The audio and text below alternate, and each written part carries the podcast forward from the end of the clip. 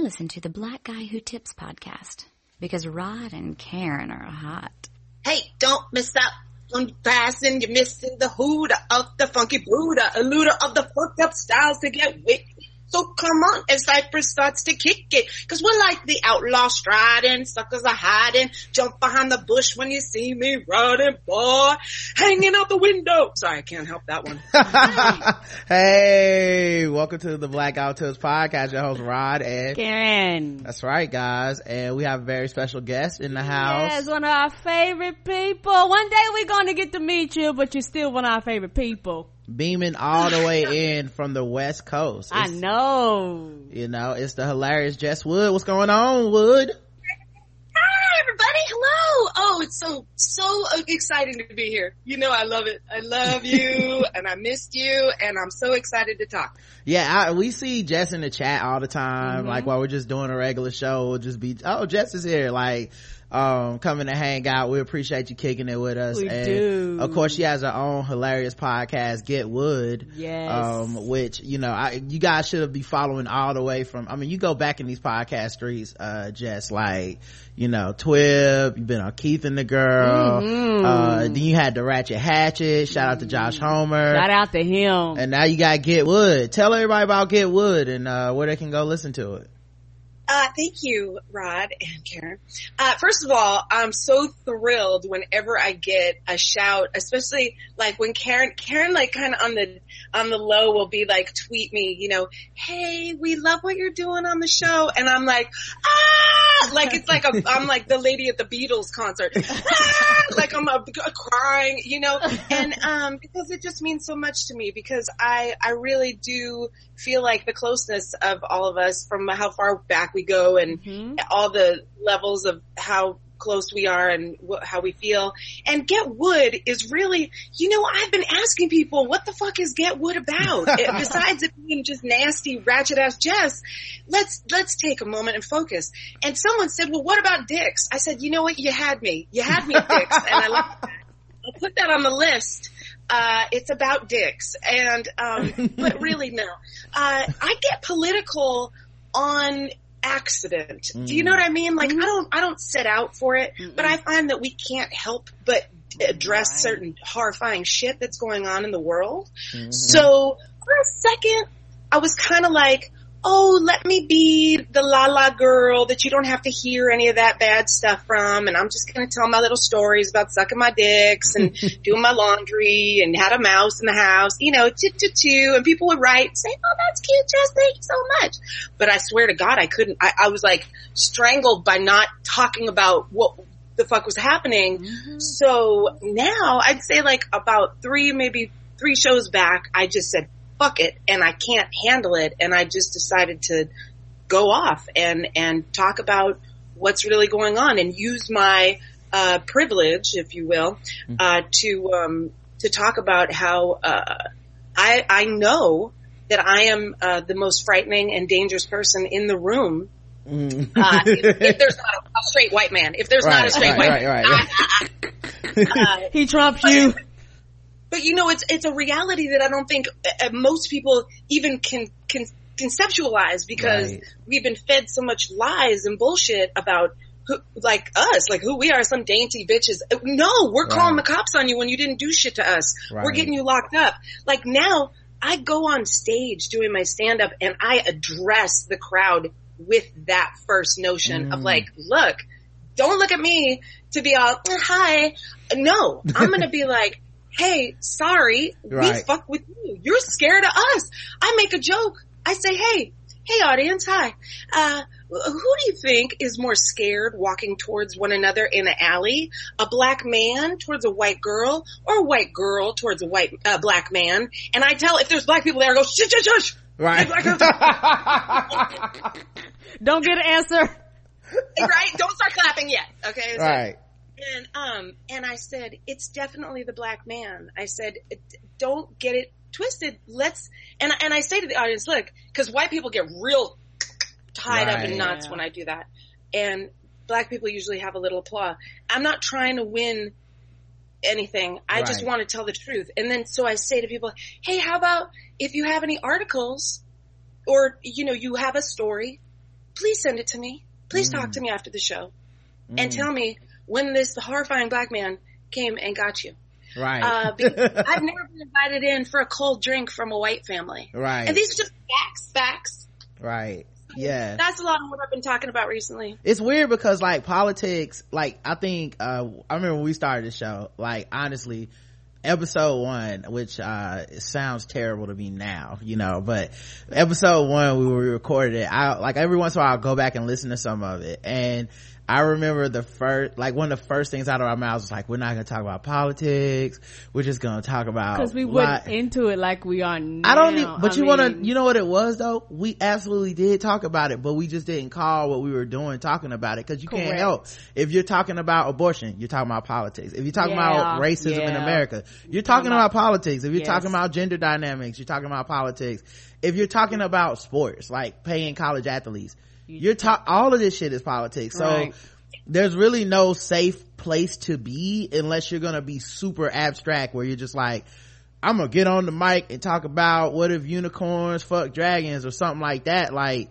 maybe you can completely avoid like life the and whole shit topic, but in general that like it's actually a more concerted effort to avoid talking about everyday shit, especially if you want to be true to your life. And I think like when Jess is talking about stand-up, and I think the same thing goes for podcasting, like what draws people to stuff is when you're being honest and open about your life, as opposed to, because everyone's talking about the same shit, right? Like how many podcasts are going to talk about that shooting that happened this weekend?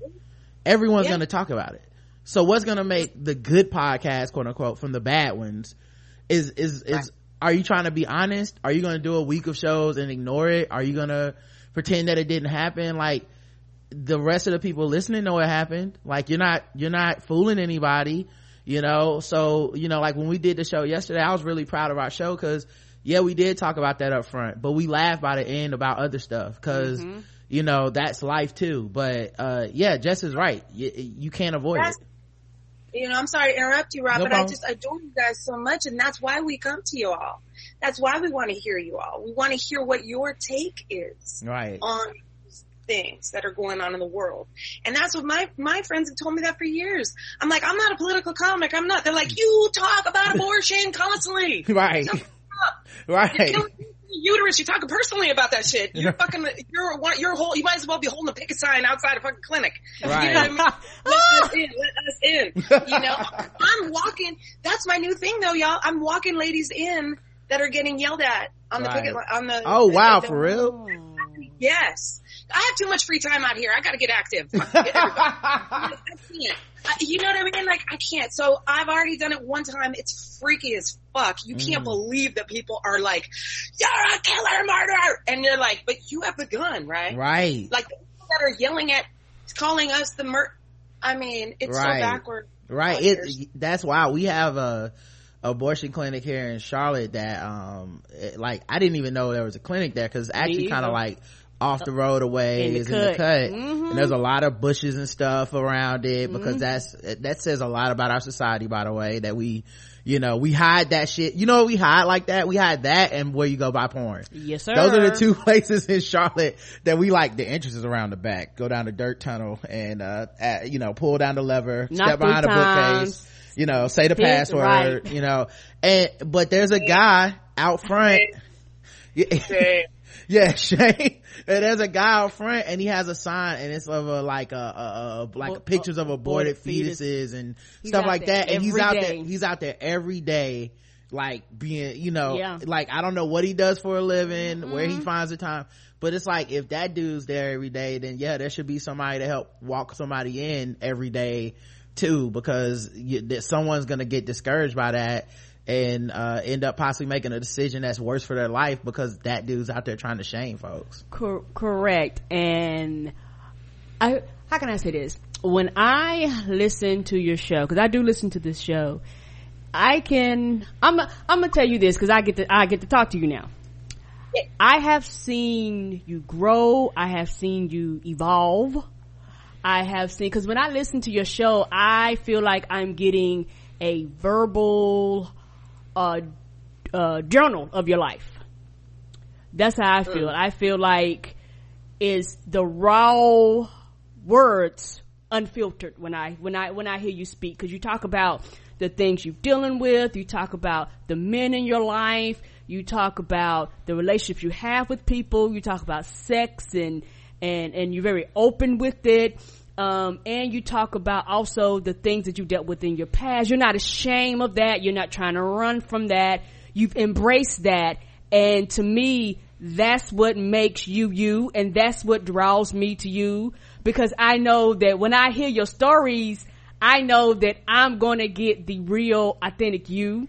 And I've even heard you say, like, maybe I'm, you know, having sex to get away from my emotional things that I need to address, and, you know, you've talked about therapy, like you have touched so many subjects, and you'll be amazed, and everybody might not write in, but people listen to you, and it's very therapeutic to them to know that they're not alone, and whatever they're struggling with in life and whatever they're going through in life.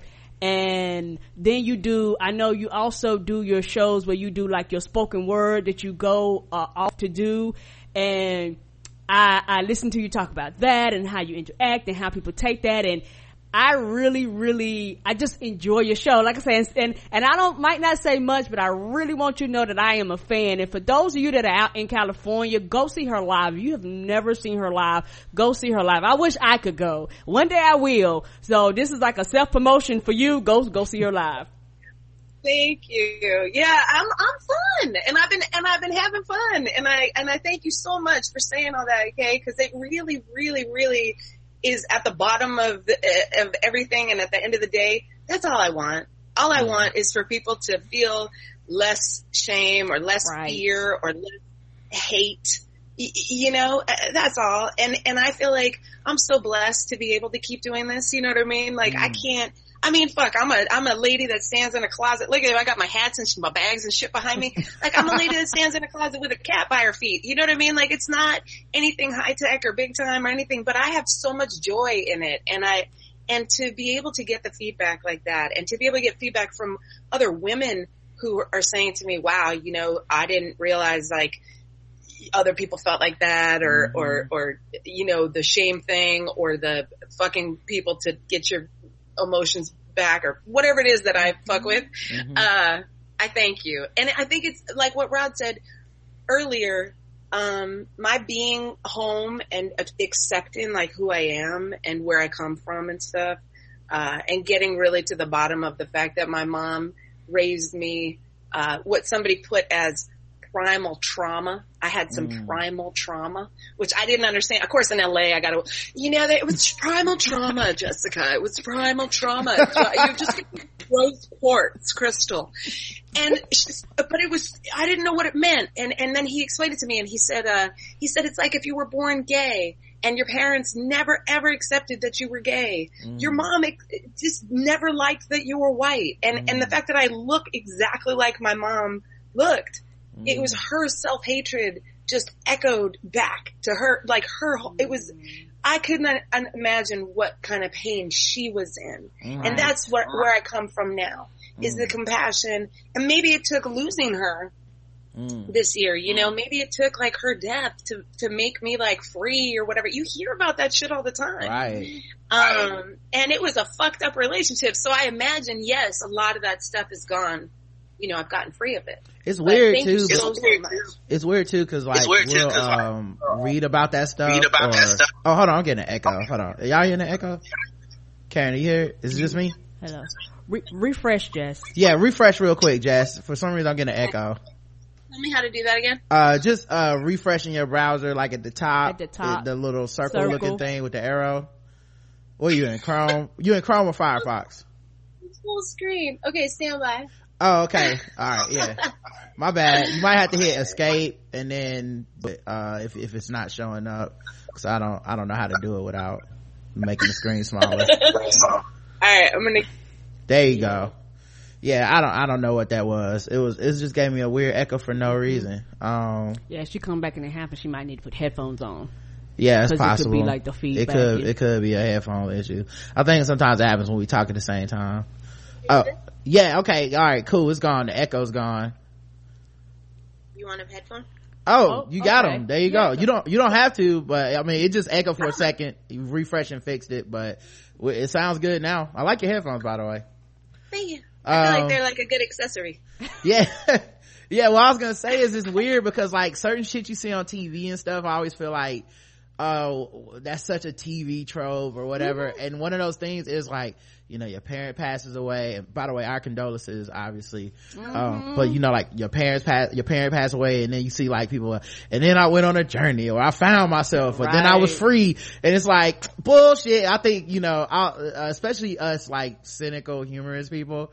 It's always like, I call bullshit. That's not what happens. Or, oh, everybody get cancer, gotta fucking find that what the meaning of life is or whatever on TV. But then some shit happens to you in real life and you're like, oh, so that's how that works. Or okay, I guess I was tripping. It's so weird, Rod. and I gotta tell you guys that, cause I haven't talked to you since it all happened. Yeah. And it was really fucking magical and weird. I mean, I'm calling everything kind of tragically beautiful right now because I feel like that's like balances everything out that we go through so much.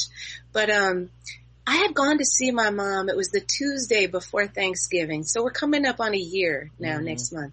But it was the Tuesday before the Thursday that is Thanks, right? And I went in to see her, and she was, by the way, my mom hustled to the day she died. Let me tell you what. She was in like a old actor's home, like, oh fuck you, what, who, stop it. And you know, she had done some movies and some TV. She was okay, but we were on welfare. It wasn't like you know what I mean? So how she this bitch hooked up some sort of housing where she had a roommate, but they had nurses and all kinds of people. Now, my mom was not sick. I want to put that out there too. She was not sick, but mentally, and this is a big piece that I like to talk about, mentally, she had not been happy in a very, very, I don't think she'd ever been happy. Do you know? Like, I feel like this poor fucking lady, she was struggling for a long time. And her depression took it. It took her life. It took her life. She was young. She wasn't sick. There was nothing the matter. Right. So anyway, so I went to see her the Tuesday before Thanksgiving. And I show up at this old actor home. And meanwhile, let me just set it up with this. The day before that, I had met a 23-year-old El Salvadorian Mexicano fucking hot boy had picked me up at the laundromat with a dick the size of a monster. And I mean, yeah, that's what God gives you, right? The universe is like, look, bitch, your mom's about to die. Here's a big dick to get you happy, you know, beforehand. So it was really magic. It was so magic. So maybe. So who knows? Maybe it was the dick, but I think it was the universe. It led me to my mom, and it was the first time on this Tuesday before she passed that I had ever in my lifetime gone in to see my mother and have a visit with her without any kind of animosity, without any kind of anger, old story, fucking resentment from, you know, when I was 15, you moved out, what the fuck, you know, who moves a child, whatever the fuck it was that I carried around with me all my life. I had nothing but love that day. I had nothing but love. I can't help but hear Heavy D in my head. I had so much love for her. I was like petting her head. I was like kissing her face. It was like, I don't know what came over me, but I'm saying like it just happened like that. So she had this roommate, right? It's not a long story. She had this roommate. The roommate had the thing where you only say one thing all the time. I don't know what that illness is. Old. So I think that's called being a Pokemon. But she was kind of a gangster because she was like this is the only thing she said. Ready? You're good. Her name was Alice, and all she said the whole day I was there, you're good, right? So I was like, oh my god, hilarious. But then when I was leaving and I went into her little side of the room, I said, okay Alice, I'm out. And she said, take the painting. I said, what the fuck? She said, take the painting. I said, I don't want to take your painting, Alice. There was this beautiful painting of these people dancing. I said, I'm not going to take your painting, Alice. And then I go out and talk to the nurse. I said, Alice just told me, take the painting. And the nurse said, no. I said, yeah.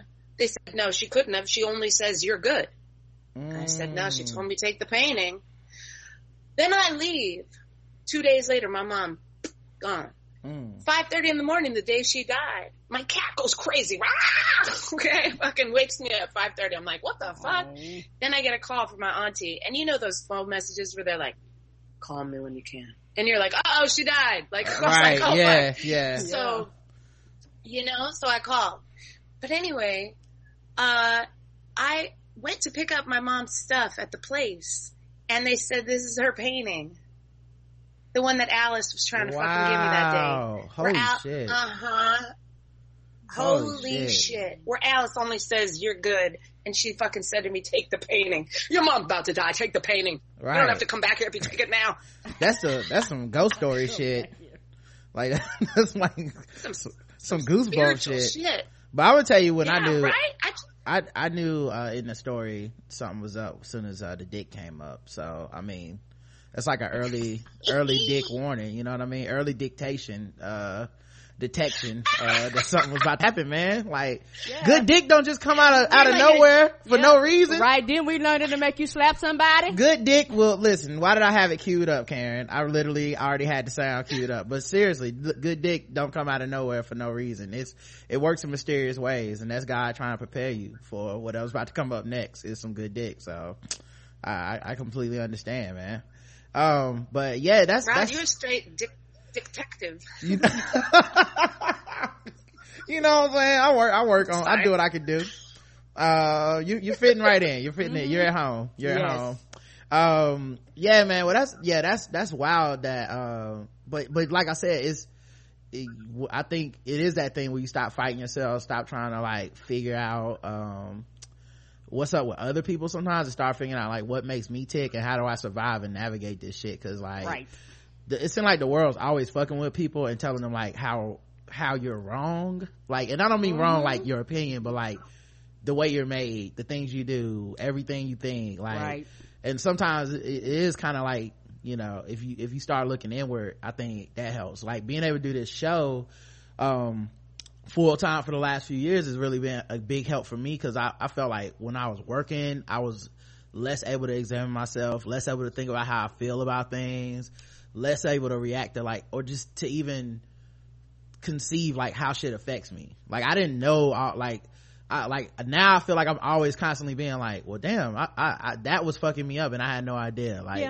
you know, you look at like, you know, whether it's like your diet, your the people you hang out with, the habits you have, things like that. Sometimes with life you just almost don't have time to look into it, you don't have time to think about that shit. So when you get a moment to reflect, especially like with Jess going kind of back home, like I feel like those environments kind of help you to be able to be like, what are the pieces of me and how do I fucking navigate that shit? Yes, because truth be told, most 9-to-5 jobs, in my opinion, they're designed to beat the hopes and dreams out of people. Mm-hmm. Like that's what they're designed. You're there longer than you spend with your family and your children. You're around your coworkers for extensive periods of time. It's designed. The man is.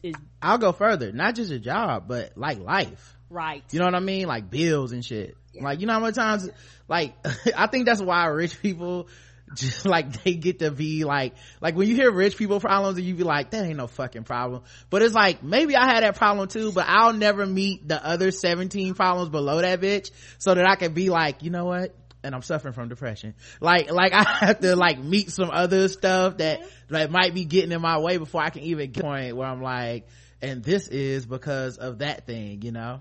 True. And also, like I said, well, how about just getting in a car every day to drive? Right. I'm sorry to talk over you, but just getting in your car might be a bit stressful for you. Right, you just never not know. Me right but you know. yeah because we drive down here, and also, you know, I think oh, you're good. I think because me being your wife, I'm gonna tell you now, when you were working your 9-to-5, you might not have recognized it, but you was depressed. I'm really sensitive to depression because I can easily fall into it. Like I know the signs of it, and like I said, you might not have, but I was like, yeah, because the second that broke, everything changed. Mm. You know, your attitude changed. And you didn't, it's like, you didn't treat me quote unquote bad, mm-hmm. but it's one of those things where I could just tell the relationship shifted, mm-hmm. you know, for the good, you know, and it's one of those things where sometimes you have to kind of let things go in order to move on to whatever else is there for you in life sometimes. And, you know, sometimes it does take somebody dying or losing the job. Sometimes it takes losing something. Those milestones that people talk about that we kind of gloss over, but mm-hmm. those milestones matter. All right, this got deep as fuck, and we didn't even introduce the show. So you can find the show, The Black Guy Who Tips, on iTunes, Stitcher, Podomatic, all those places. Leave us 5-star reviews. If you like the show and you're nice in your review, we'll read it on the air. We appreciate everybody takes time out to do that. The official weapon of the show is the taser, and the unofficial sport is bullet ball, and bullet ball extreme. And today's podcast is brought to you by Triangle Wine Co. That's right, y'all, we're gonna be drinking. Triangle Wine Company fine wine and craft beer store has a huge selection from all over the world for every budget, from well-known brands to rare finds from small producers. Shop online to have your order shipped, or swing by the tasting bars in their stores in the Raleigh-Durham area of North Carolina, where you can sip while you shop. Oh, that's a good way to get some people to make some bad decisions. Wow. Mm-hmm. Yeah. And the wine is good. Yeah. And if I would have planned out, I got some crackers, y'all. Next time we're going to have the crackers. You know back. What? It's fine. I need mostly the wine is what I need. You know, we'll get on the crackers and cheese next week. But the wine is what is needed right now. And cover the white people news. I'm here for it. Yeah. Visit trianglewineco.com, trianglewineco.com, to compare their competitive prices, and you can save 10% on your order with code TBGWT. Mm-hmm. And coming up at the, you know, when we get to the next segment or whatever, we get ready to do the longer ad, I'm gonna tell you guys about a special deal you guys can get, okay, related to our podcast. Oh shit, that's called a tease, Karen. Not the best in the business for nothing. All right, guys, let's talk about some news, and then we'll do some white people news and have a light show today. Yay! All right, but first we gotta talk about, you know, the bad, depressing news that's around there. A CBS executive got fired after saying Las Vegas victims didn't deserve sympathy. Thought this was smart? What say that? What kind of meanie is that there? She's a legal executive. She got fired Monday. Yes. Illegal, which means you know the law. She, sympathy. I don't like country music. So she got fired. What kind of bitch is this? She said she was not sympathetic to the victims of the mass shooting in Las Vegas. I'm actually not even sympathetic, because country music fans often are Republican gun toters, former executive Haley Geffman Gold wrote. Wow. At least 59 people were killed and more than 520 were injured after the gunman opened fire at Country Music Festival in Las Vegas on Sunday night. This individual, who was with us for approximately 1 year, violated the standards of our company, is no longer an employee of CBS. Yeah, I think this is funny, because all the freedom of speech people did not come out for her, mm-hmm. and like it was like, nope, you on your own. No First Amendment. No. I had a feeling. Right. I have a feeling that she hated on country people. Right. Everybody's like, close enough. Bye. Mm-mm. Her views as expressed on social media are deeply unacceptable to all of us at CBS. Our hearts go out to victims in Las Vegas and their families. If they wouldn't do anything when children were murdered, I have no hope that repugs will ever do the right thing, said Geffman Gold, who served as vice president of the senior counsel of strategic transactions at CBS. The post quickly went viral, with Geffman Gold's name and CBS exec both becoming the top trending topics on Twitter. President Trump condemned the mass shooting on Monday morning, calling the act of pure evil. And anyway, all right, so here's what's funny. I don't necessarily disagree with the idea that if they weren't going to do anything when them kids got shot, I believe that. Right. Like, they not going to, it doesn't matter if he would have killed 1 million people yesterday, they weren't going to change anything. No, they're not changing. What do you mean, gun control? Right. Mm-mm. Yeah, it wasn't gonna happen. No, they're not changing shit. And then the other thing is, I'm not 100% against the idea of being like, because I felt a numbness. I wouldn't say a lack of sympathy, but I did feel numb because the shit keeps happening so much. But like, literally, country western motherfuckers are in the demo. So like I was kind of like, I mean, it's fucked up, you know what I'm saying, and I don't think nobody should have got killed. Mm-mm. But like it was more of a you're not supposed to say that to me than a oh my god you should get fired because you shouldn't even be thinking that. It's more like right. Why did you say that out loud? Because like there's a ton of people in the world that are probably like, dog, I've seen y'all boo the Dixie Chicks, I've seen y'all boo not want Beyonce to perform at your fucking awards. Right. Like country music is very conservative, it's very anti-democrat, it's very guns god and whatnot. Mm-hmm. That fucking dude that went to the White House, Ted Nugent and shit, is like they have like this rep, you know. Fucking Riley Cooper was at something talking about I'll beat any nigger in here and shit. Mm-hmm. Like that was a country concert he did that at. This is not to say anybody deserves to be shot or whatever, right, but I understand her sentiment, but you got to keep that trash ass opinion to your motherfucking self. It's just correct. It's just what, and it's not even because the thing is, you know that that's a trash opinion. Like it's not like that's your best thought. You know, you were thinking to yourself like, I probably shouldn't even hit send, but you know what, I'm mad, fuck these motherfuckers. And you are a legal executive at CVS. They not gonna let you slide, dog. You don't work at Kroger or whatever the fuck that they would let that slide. Like you don't work for the Onion, dog. Right. You work at CBS where old white people fall asleep on your channel because ain't nobody else watching it. Yeah, man. So I you just can't. I'm sorry, you just can't say that, dog. You know, I think 1,000 fucked up things a day. That's how I know I relate. Like I think I feel like I think in this and I just go, I'm not gonna say that, you know what I mean? Like not today. Yeah, people will be more surprised about the shit I don't say than the shit I do say, you correct. Know what I mean? Like there's a lot of people like, wow man, you really pushed it today. I'm like, that's nothing. Like if you knew how many times I had to edit this. Right. Yeah, if I have never, like every single time Thoughts and Prayers comes out on about hurricanes or mass killings and shit, that's just me not like that day is me like logging out because I want to just go in and be like blah blah blah, but I'm like, I'm not gonna do that because it's not gonna do anything but piss everybody off. It's not gonna change anything, it's not gonna help anybody or whatever the fuck, you know what I mean? So I keep those thoughts to myself sometimes, and I think you have to do it, and I mean, I'm sorry, but you gotta get fired, dog. Like I'm sorry, but you can't say it. You can't say it out loud. You know what I mean? Not out loud. Not if you're in that position. Yeah. And everybody that I asked, do you have any? Oh, are you having a problem with me again? No, I sound fine. Do you hear something on your side at chat room? Y'all hearing anything? No, you sound fine to us. Yeah. Mm-hmm. Okay. Must be that LSD. I feel like, wait, what?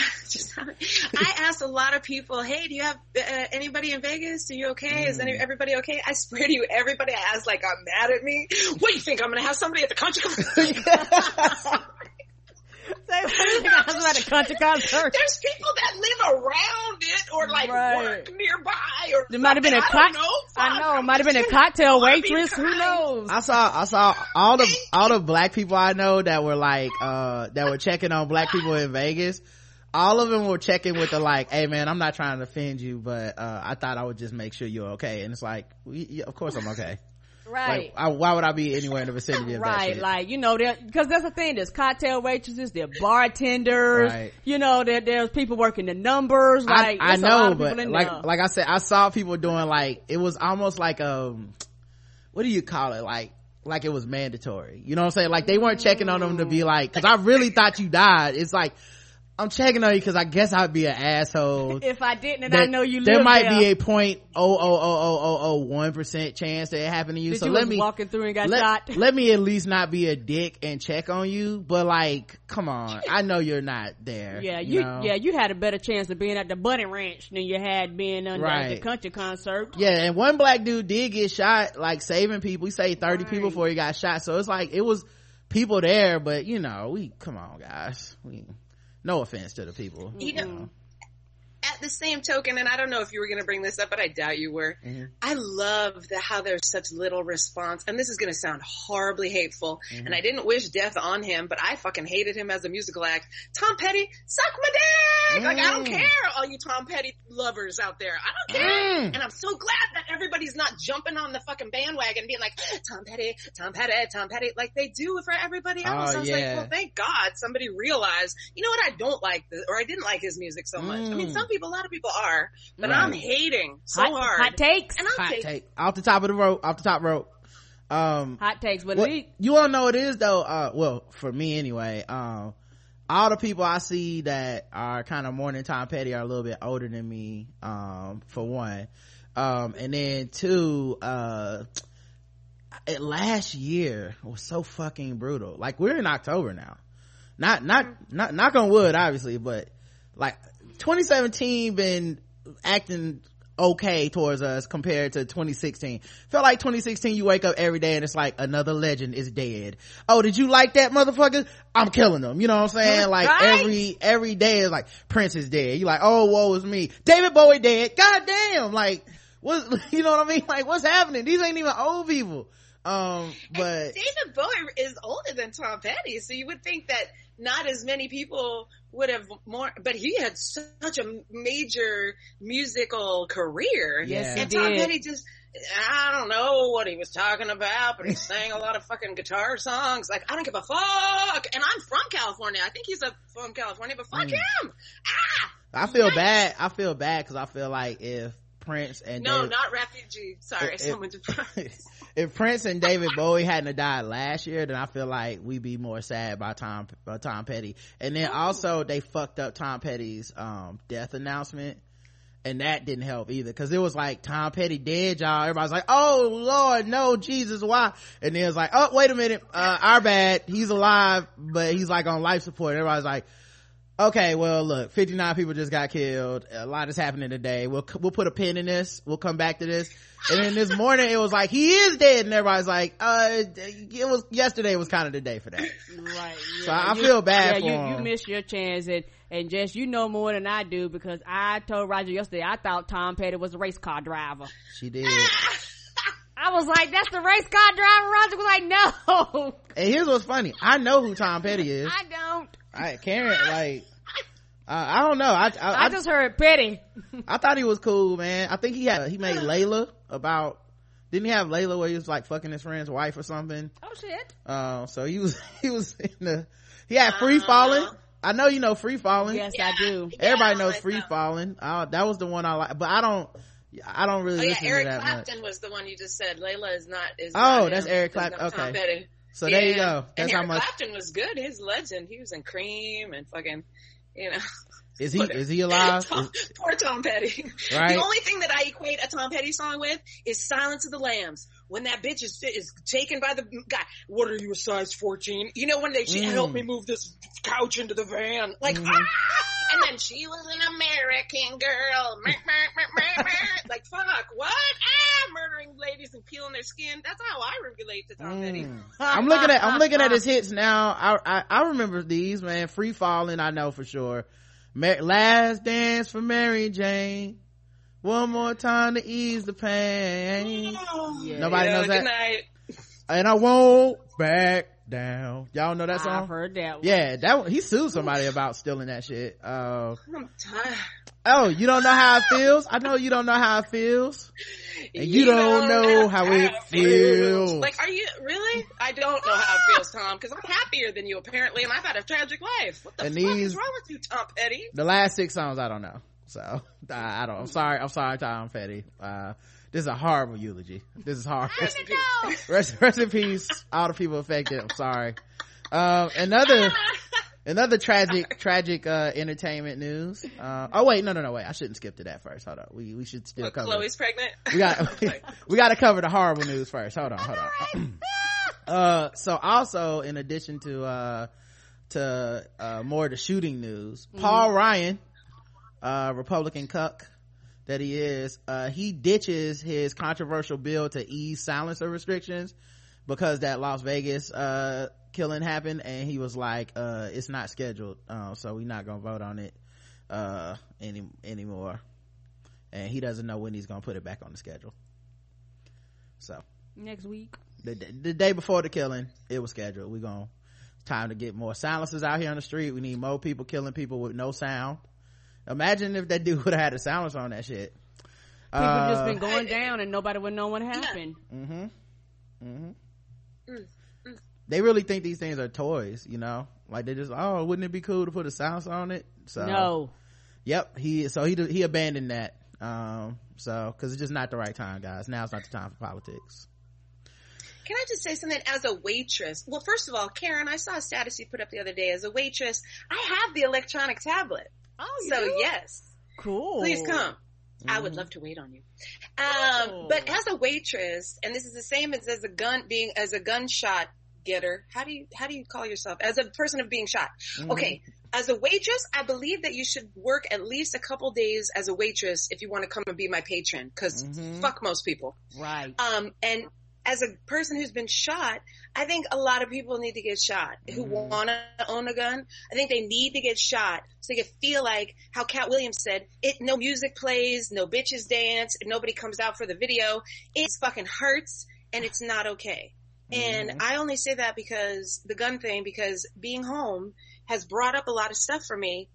I was in a drive-by. I do have a bullet in my knee, and it's not to be like cool. This is to be like, fuck, this is horrible. It's not make this glorified, you know, this is terrible. So yeah, everyone needs to have the experience before they fucking talk all, oh, you should do this, right? And I think part of the problem, a huge part of the problem, is that guns and violence are associated with masculinity in our country, right? So right.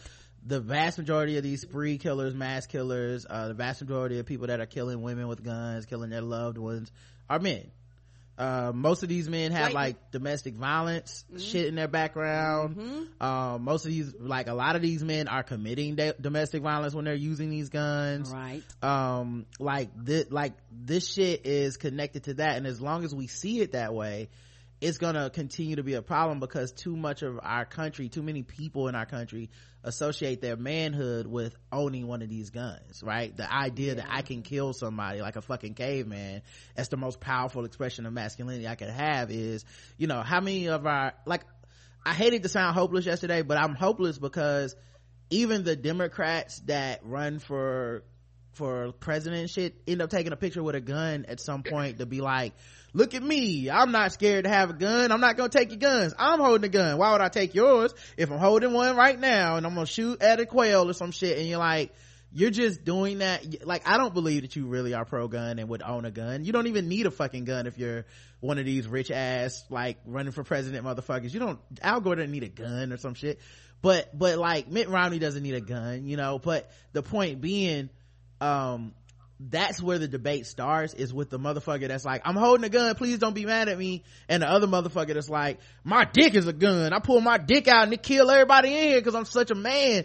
And it's like, we can't win in this country already. But yeah, that's what I think about when I think about that the violence that we see from these motherfuckers, is that so much of it's about just being a man. And it's not that the quote-unquote crazy guy that kills 50 people is the problem. The problem is all the millions of people that'll never shoot anybody, but they act like they will because they feel like that's what manhood is. And that's right. And that's how you have a wall of protection around the people that shouldn't have guns, is because those people wouldn't be willing to give up their gun either, as long as they can feel like a man or feel dangerous or perform, you know, this violent act. And that's really what it comes down to. And that's why you have a motherfucker cuck like Paul Ryan, who we all could probably take in a fight, walking around talking about we should get people silencers. Like, the fuck do you care about a you 007 motherfucker? Like, you only do that because you're scared that these motherfuckers at home won't vote for you unless you're the most gunniest of gun-toting motherfucking gun nuts. Like, none of these little pretty college boys, none of these motherfuckers are who they say they are when it comes to this gun shit, but we let it slide in America because we're so gun crazy as a country, man. Yes. All right. Other news. Speaking of which, a country guitarist changed his mind on gun control after Vegas. So, you know, when it was just them kids getting shot. In the wake of the deadly mass shooting in Las Vegas on Sunday night that left at least 58 people dead and more 500 injured, the Josh Abbott band, like many country acts, posted a message that sent thoughts and prayers to the victims. The Texas-based group performed at Route 91 Harvest Festival Sunday afternoon, several hours before a gunman fired into the crowd during Jason Aldean's set. I'll never unhear those gunshots, and our band and crew will never forget how that moment made them feel. Our hearts are with the victims. However, one member of the band went even further, posting a lengthy message on Twitter about his personal response to the attack. After spending the night fearing for his life, Caleb Keeter, that is a country ass name. Mm-hmm. Caleb Keeter, the group's lead guitarist, spoke up about gun control. I've been a proponent of the Second Amendment my entire life until the events of last night. I've been a proponent of the Second Amendment my entire life. Until the events of last night, I cannot express how wrong I was. We actually have members of our crew with concealed handgun licenses and legal firearms on the bus. They were useless, he continued. We couldn't touch them for fear the police might think we were part of the massacre and shoot us. A small group or one man laid waste to a city with dedicated, fearless police officers desperately trying to help because of access to an insane amount of firepower. Enough is enough. Writing my parents and the love of my life a goodbye last night and a living will because I felt like I wasn't gonna live through the night was enough for me to realize that this is completely and totally out of hand. These rounds were just powerful enough that my crew guys just standing in close proximity of a victim shot by this fucking coward received shrapnel wounds. We need gun control right now. My biggest regret is that I stubbornly didn't realize it until my brothers on the road and myself were threatened by it. We are unbelievably fortunate to not be among the number of victims killed or seriously wounded by this maniac. This is Caleb's father. I'd like to say that we do not back him up in any sort of way. We are... never gonna have him for Christmas again. Sorry, Kaylee, this is your goodbye. Daddy, please don't be like this. Yeah, he gonna get the Thanksgiving. They're gonna be sitting on the porch with shotguns. That's right. What's up. Beat it, pussy. You know you don't believe in this. Yeah, go on then. Right. I can't believe you betrayed us. After we had your back when those children died, we stuck by you. What? That liberal media talking is, well, I didn't see no Fox cameras there, and that right. I was very disappointed. What'd you vote for? Let me see your vagina hat. Did you vote for Hillary too? Your cup? Get out of my yard. Yeah, that's ridiculous, man. I mean, yeah. I guess better late than never. Good when anybody gets to the quote unquote party and all that shit, I guess. But man, but nobody, you know how much shit you sat through? You know how much shit you sat through? Literal bullets had to graze you before you were like, you know what? Everybody has a point. This is crazy. That's for real. Like Jess said, nobody gives a fuck unless it's directly impacted their asses. Cause they've been interviewing people, they've been going on the radio, they've been going on TV, and all of a sudden they're like, yeah, I carry guns, but you know what? Fuck this bullshit. Yes. Do I have to wait on everybody to get shot? Is that what I gotta wait on for this country to come to its senses? Yes, because everybody gotta get somebody. Yeah, they don't believe bullets are hot and bullets will sting and bullets will fuck you up. That politician got shot in DC this year and that motherfucker's already like, all right, listen, it wasn't the gun's fault. That's all I know. Okay, keep your guns. And he's like crutching around and shit. Right. And also, I'm taking your health care. Don't mind me. My delicious government healthcare got me straight. But you motherfuckers, you get your lippy asses out of my office. Mm-hmm. Fuck you 9 million children across the country. Right. Pieces of shit, man. There's such shit. Alright, let's see. Was there anything else dealing with that before I can move on to funnier shit? Okay, cool. Alright, I'm tired of talking. It's like, cause I know nothing's gonna happen, so it's almost like, why the fuck do we even talk about this shit? But whatever, man. Rod, I just want to bring up the fact, and I know we've talked about this probably for at least 3 years. Remember when they had the carry license, but it doesn't work for black people? Right. It's such bullshit. Okay, so I don't, no one wants to really talk about that. Right. Either, like, that people still get shot, but they're like, this is my license, pow, pow, pow, to the ground. Like, what? Right. NRA gets quiet during two times. One, right after mass shootings. Right? They're like, I ain't got shit to say about that. And then right after some black person gets shot by the cops, it's like, and then just, Blue Lives Matter? Is that appropriate to say? We're out of here, guys. Don't ask us about shit. So yeah, man, it's all bullshit. They didn't take all the guns away. It's the only right answer. R&B singer Christopher Williams. I don't know if you guys remember him. Mm-hmm. You remember Christopher Williams? Light-skinned guy. Don't wake me. Yep, he was in New Jack City. Yeah, sit your $5 ass down before I make change. Well, he is falling on some hard times, guys. Uh-oh. Yeah, it looks like he does. Does he need a place to stay? He might. Ah! He actually might. On Saturday, R&B singer Chris Williams was booked for swiping a pair of pricey headphones from Kohl's in McDonough, Georgia. Not Kohl's. Kohl's, y'all. I didn't want to say where I got mine from. Yeah. He's here. He's in the bed. Yeah. Jess Wood's wearing his headphones. I know, right? That's why those headphones are so light skinned, y'all. They're yellow. According to TMZ, Williams went to the store with a tote bag wearing a baseball cap to keep a low profile. He then walked to the back of the store and nabbed a pair of $99 JBL headphones.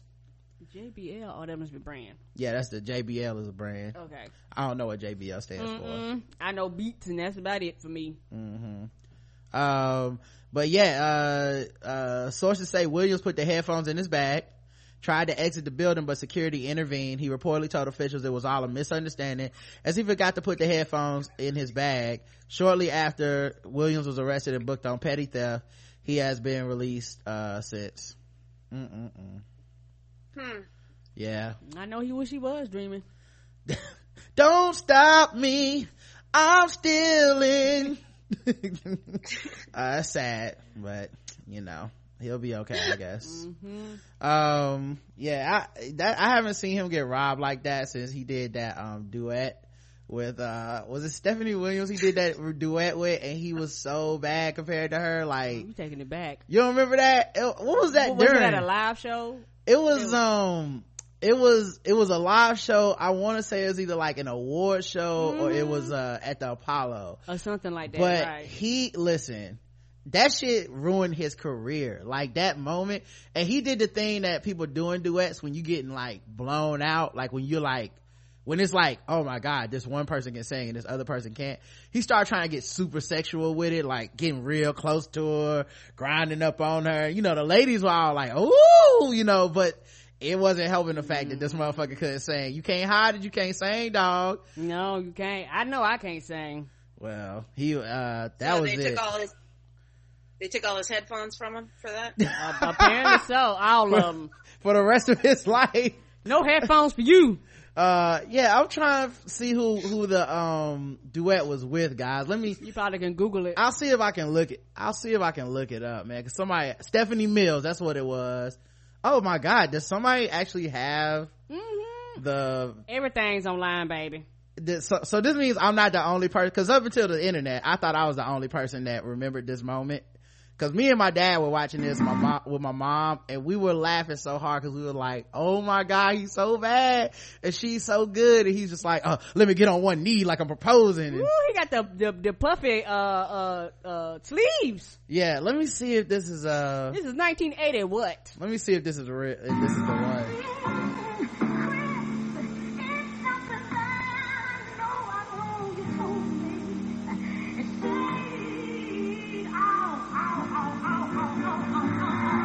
Yeah, see?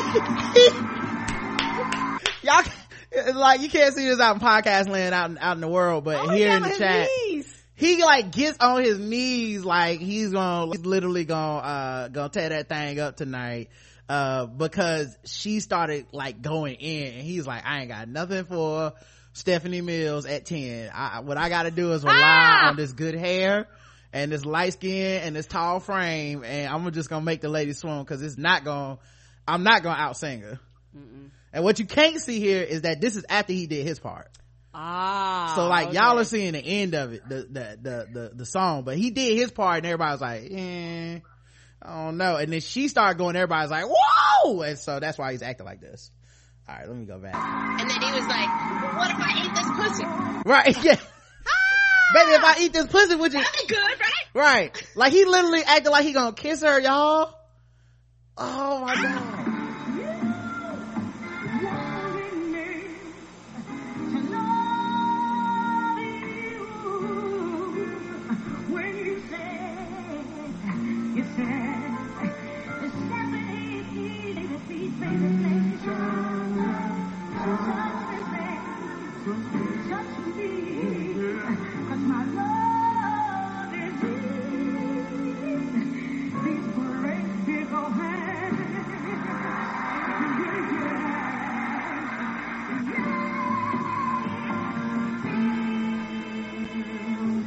I wish I had better audio, guys, because I just remember being, you know, watching it live at the time on regular TV, and it was so much, like, you were just like, oh, shit. Because, like, in the studio, you know, it's not that bad. Right. But, oh, wait, is this might be the full video and better quality. Anyway, but in the studio, it's not that bad, you know, because you can, like, fix shit. You can kind of, like, auto-tune some shit. I could sound flames in the studio. Right, but in real life, live, you can't cover up when one person... When one person can fucking blow, like they can S-A-N-G sing, and you can just S-I-N-G sing, it's so obvious during that duet. All right, so I think I got the actual better audio. Let me see. Okay, yeah, because that one's VHS for those. Put your hands together if you please and welcome Stephanie Mills. Damn, they ain't even introduced Christopher Williams. That's goddamn.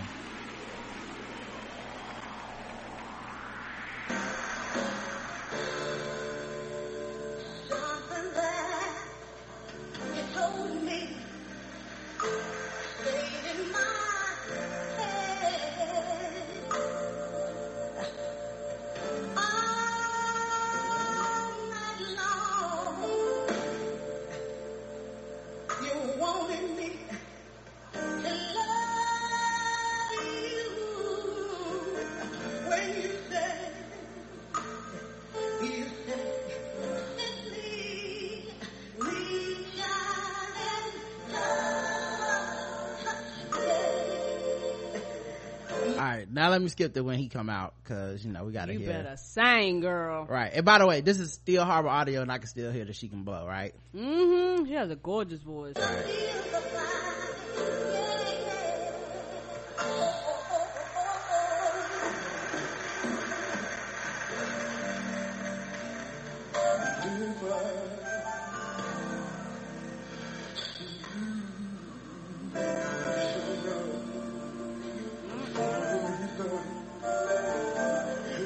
Mumbling. Mm.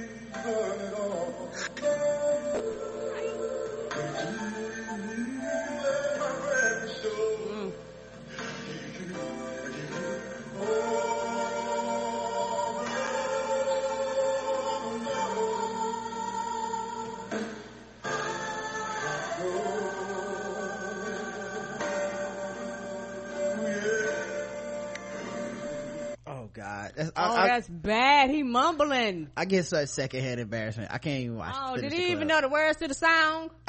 It's bad, man. Then that's the second most embarrassing thing that's ever happened to him. Getting caught shoplifting. That's sad. He sang in his shoplifting voice. That was what was the matter. Yeah, that's what it was. He's like, this is why I steal headphones, because I can't hear a key. I don't know my range. I just.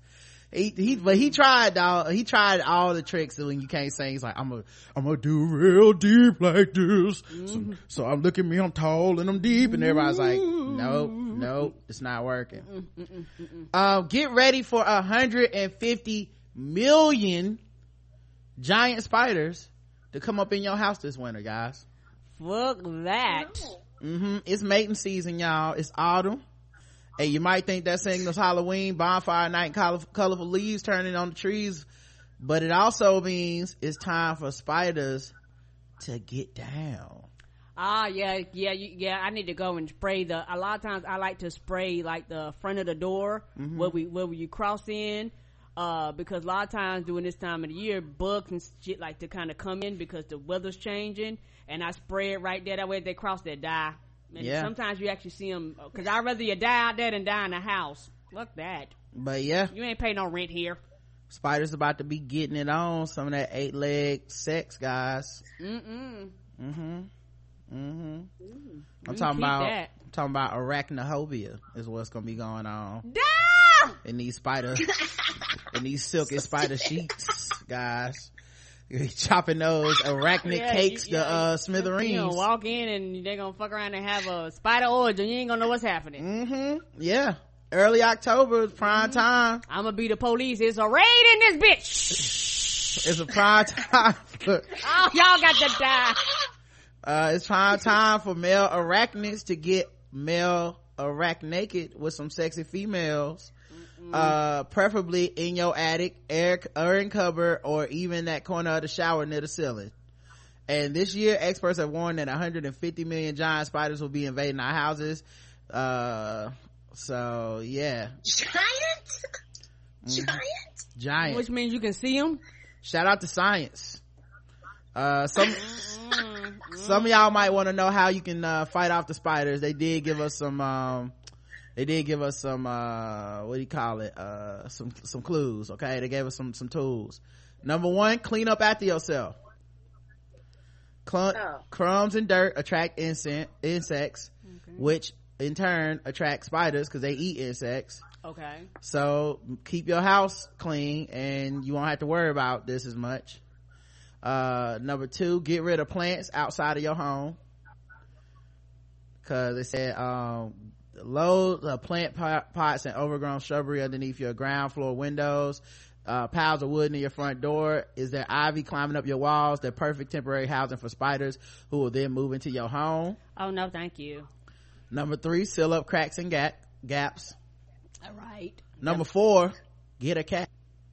So maybe that cat that's been hanging out. No, that doesn't work. No, doesn't work. Okay, never mind. She said I got one that doesn't work. I was gonna say we got a cat that hangs out outside our house. That's probably why we ain't got no spiders. Like Jess, we literally got a cat. We do the show, and all of a sudden we ain't seen him in a few days. He'll pop his head around there as soon as our blinds go up. I don't know what it is, but he likes something over here.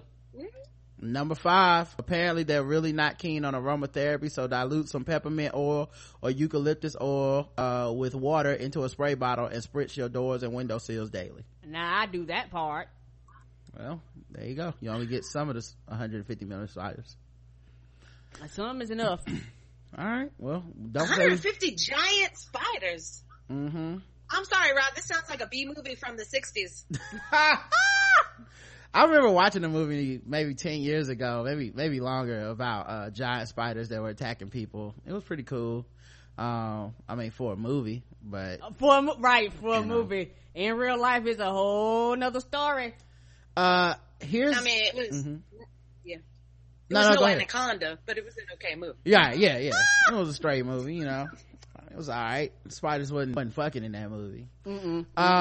Here's something. 10 things to never say to a childless woman over 50. It's by BB Lynch. When you have kids. This caused quite the stir on my Facebook page, but everybody kind of resolved it by the end, and it was kind of cool. Okay. What? Now, first of all, let me say this. It reminds me of the article we read a while ago, maybe 2 years ago. It was on Mother's Day, and it was from the woman who was basically saying, like, not all mothers are celebrated. Like, correct. Because there's certain types of stigmas that we put on certain type of women where it's like they don't get all the support and stuff. Now that's not saying there's anything we can necessarily do about everybody's motherhood. You know, some people don't have good support systems around them. Some of them, it's just bad luck of the draw. Like, hey, you got a shitty mom, or you live somewhere where, you know, you're not in contact with the father of your child, and the other people in your life don't really, you know, celebrate you. So if you don't have any friends really, or they're all, you know, in relationships, you don't have a man that's gonna celebrate, you don't have your family that's gonna celebrate you for your Mother's Day, it can be lonely, especially when you consider the respectability politics around certain types of motherhood. Like, right, if you're married, if you're with the man that is your the child's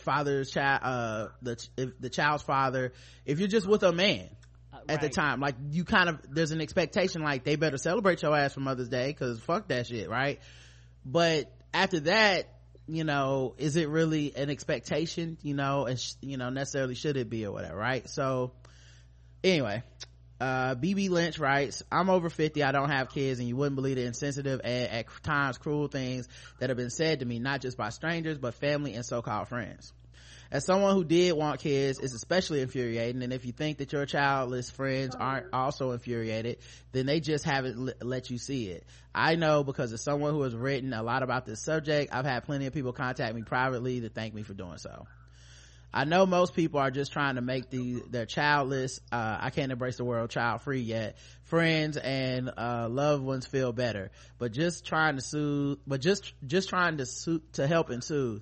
And that is kind and appreciated and lovely. Thank you. I know how hard it can be for someone you love, when they're in this kind of pain, especially if you feel awkward and embarrassed because you do have children.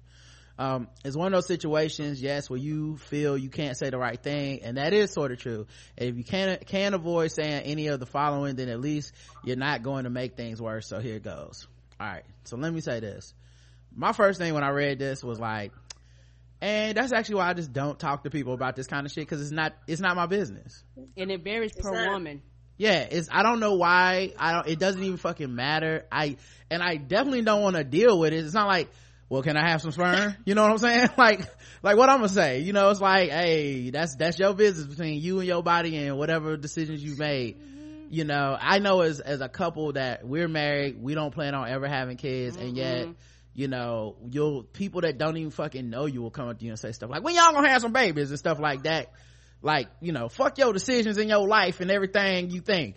I would like to see some adorable children for 5 minutes and then leave out of your life and leave you to raise them motherfuckers. Right. And it's a lot of conflict, because sometimes them people get cussed out and they're looking at you like you wrong for cussing them out, when actually you should have never came to me. And then, because everybody ain't going to give a good response to that, because right. Some women don't have children out of choice. Some women don't have children for medical reasons, you know, so it kind of varies around. Some women don't have children because they may have had abortions, they may have miscarriages, like, you just don't know. So when you ask that question, it's actually emotional for some people, and you open up wounds that you were not ready for. So a lot of times it's best just to not ask. The best case scenario is that they tell you, I just don't want no kids. Right. That's actually the best case scenario. So think about all the other shit you can say to fuck that up. It's not like that's a great feeling when someone tells, well, I just don't want kids. Oh, dope. You know what I'm saying? Like, nobody ever agreed. No, like, they don't go dope. Next right. thing is why. And you're right. Like, okay, now we're going down the motherfucking road. You right. want me to fuck in front of you? Go away. All right. So, she says, I was reading, here's some things that have been said to her. Can I ask one mm-hmm. thing? Mm-hmm. Would you ever ask that to a man? Correct. Right. Never. Right. Never. Like, if you ask a man why he ain't got no kids, it's more like, damn, I can't believe you've been wearing rubbers all this time. Like, is that, like, it's not a indictment of, like, his manhood. It's more like, you know, like, damn, you've been practicing safe sex your whole life? What is you, gay? You know what I mean? Like, it's never right. it's never something positive. Right. It's always like a shot at their masculinity, you know? Right. And mm-hmm. it's almost like a two-edged sword, because you got society, and then you have women that put pressure on other women, because for most women, when you interact with them, even if you don't know them, one of the very first question is, do you have children? Mm-hmm. Like, literally, that's one of the very first questions that's asked, you right. know, do you have children? No. And then you got to go down this road with right. a complete stranger that you don't know.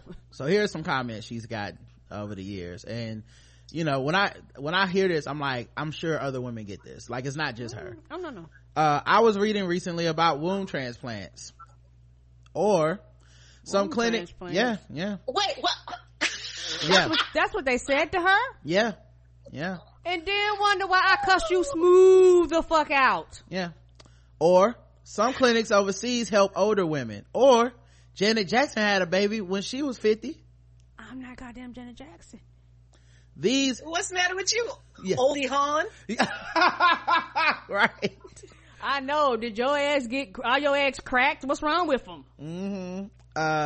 These helpful comments just aren't. I know you're trying to give us hope, and that is sweet, but I'd say hope is the last thing we need. Believe me, any woman or man unhappily childless has thought about every possibility, but there comes a time when you have to give up on hope that simply prolongs the pain and concentrate on healing.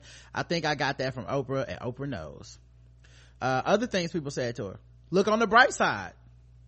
Oh boy, a former friend of mine, age 51, also with no children, took it upon herself to give me a pep talk. We're in the same position, she said, and I'm happy. It's about attitude. But you never wanted children, I replied. But we're in the same situation, she said. No, we're not. But you got the life you wanted, I stressed. And she said, I got the life I dreaded. She said, but you got the life I wanted, you wanted, and I got the life I dreaded. She said, but we're exactly the same, and I'm happy. Be positive. Then she did a positivity dance for me, and her crassness, ignorance, and emotional disconnect wasn't offensive enough. She was a really bad dancer. Yeah, that's another thing, man. Like, just because you're figured a way out to be happy about it, or you know, this is like a decision that you did make, it doesn't mean that everybody in the same situation is going to feel the same about it, you know? Correct. I have friends who mention me not having kids every time I see them. Is that all they see? No baby on my boob or toddler on my hip? Or is this about them? Perhaps being a parent is the only way they define themselves. Right. And I've come to the conclusion too. I don't know if you're going to continue on, but yeah, it's more. I've come to the conclusion too. Some people harass women that are childless because they're miserable and they want you to be miserable too. Mm. Like, I've come to that conclusion. They feel like you ought to go through the things that I went through, you know. And so because you don't, and sometimes I think some parents judge people with no children and just think you're ignorant and you don't understand and how could you relate, and you're like, but just because I don't have a child don't mean I'm just ignorant and stupid to like the concept of children. You know, yeah. they act like just because I don't have a child I can't have empathy and sympathy and love for a child just because I don't have a child. And you're like, well, I might not understand that quote unquote that bond that you have, but it does not mean I don't understand. Here's one. You know, go ahead. I was just going to say, I hate it when people call you selfish. Yes. Don't want a kid. That's the number one. Because I feel the opposite. I feel like I don't need a little person that looks just like me, narcissistic Nancy. Okay? Mm-hmm. I will adopt a child if I have that feeling ever. There are so many fucking unwanted children. You know how many unwanted fucking kids there are? I need a child. Right. I'll go get one. And the other thing is like selfish, calling somebody selfish for not having a kid. That's to me is not selfish. Selfish is having a kid and not taking care of your kid. Correct. Like I'm gonna go out here and go to the club tonight rather than raise my kid. I'm gonna go, I'm gonna do the fun things that I need to leave behind. When I choose to have a child, instead of being a good father, I'm gonna be out of my kid's life doing all kinds of God knows what, you know, like that's selfish. Like how the fuck am I selfish for? I'm selfish to the person that's not here. There's no obligation to create a person for you. No, it's not. Here's one. You don't know what exhaustion is. I was talking to my aunt about needing to talk to my sister about something. I wouldn't call her now. She's shattered. You know what it's like. You don't know what it's like. You don't have kids. Well, thank you for stating the obvious, honor of the year, and thank you too for completely negating my fatigue. I mean, sure, I often don't sleep due to devastation and depression about not having kids and not wanting to dream again about holding a baby and waking up in tears. Living with infinite grief is exhausting. And of course, parents have the gorgeous joy of their gorgeous child to counteract their crushing tiredness, but you are right. I don't have any kids and my innervation is not valid. Thank you for pointing out what parents have the monopoly on tiredness. That first of all, that's some ether. Mad. Yeah, she is like she. I'm sorry. Is. I understand or right. Argument, but good fucking grief, lady. You know I. Maybe are you getting fucked? You just get fucked. You don't need to have a baby. Like I'm sorry, is that hateful to say? Yeah. Look, I've only spewed hate today. You know what I think it is. She fed up. That's what I was gonna say, because like somebody on my page, when they were reading it, they was like, "Well, she comes out kind of bitter to me." I'm like.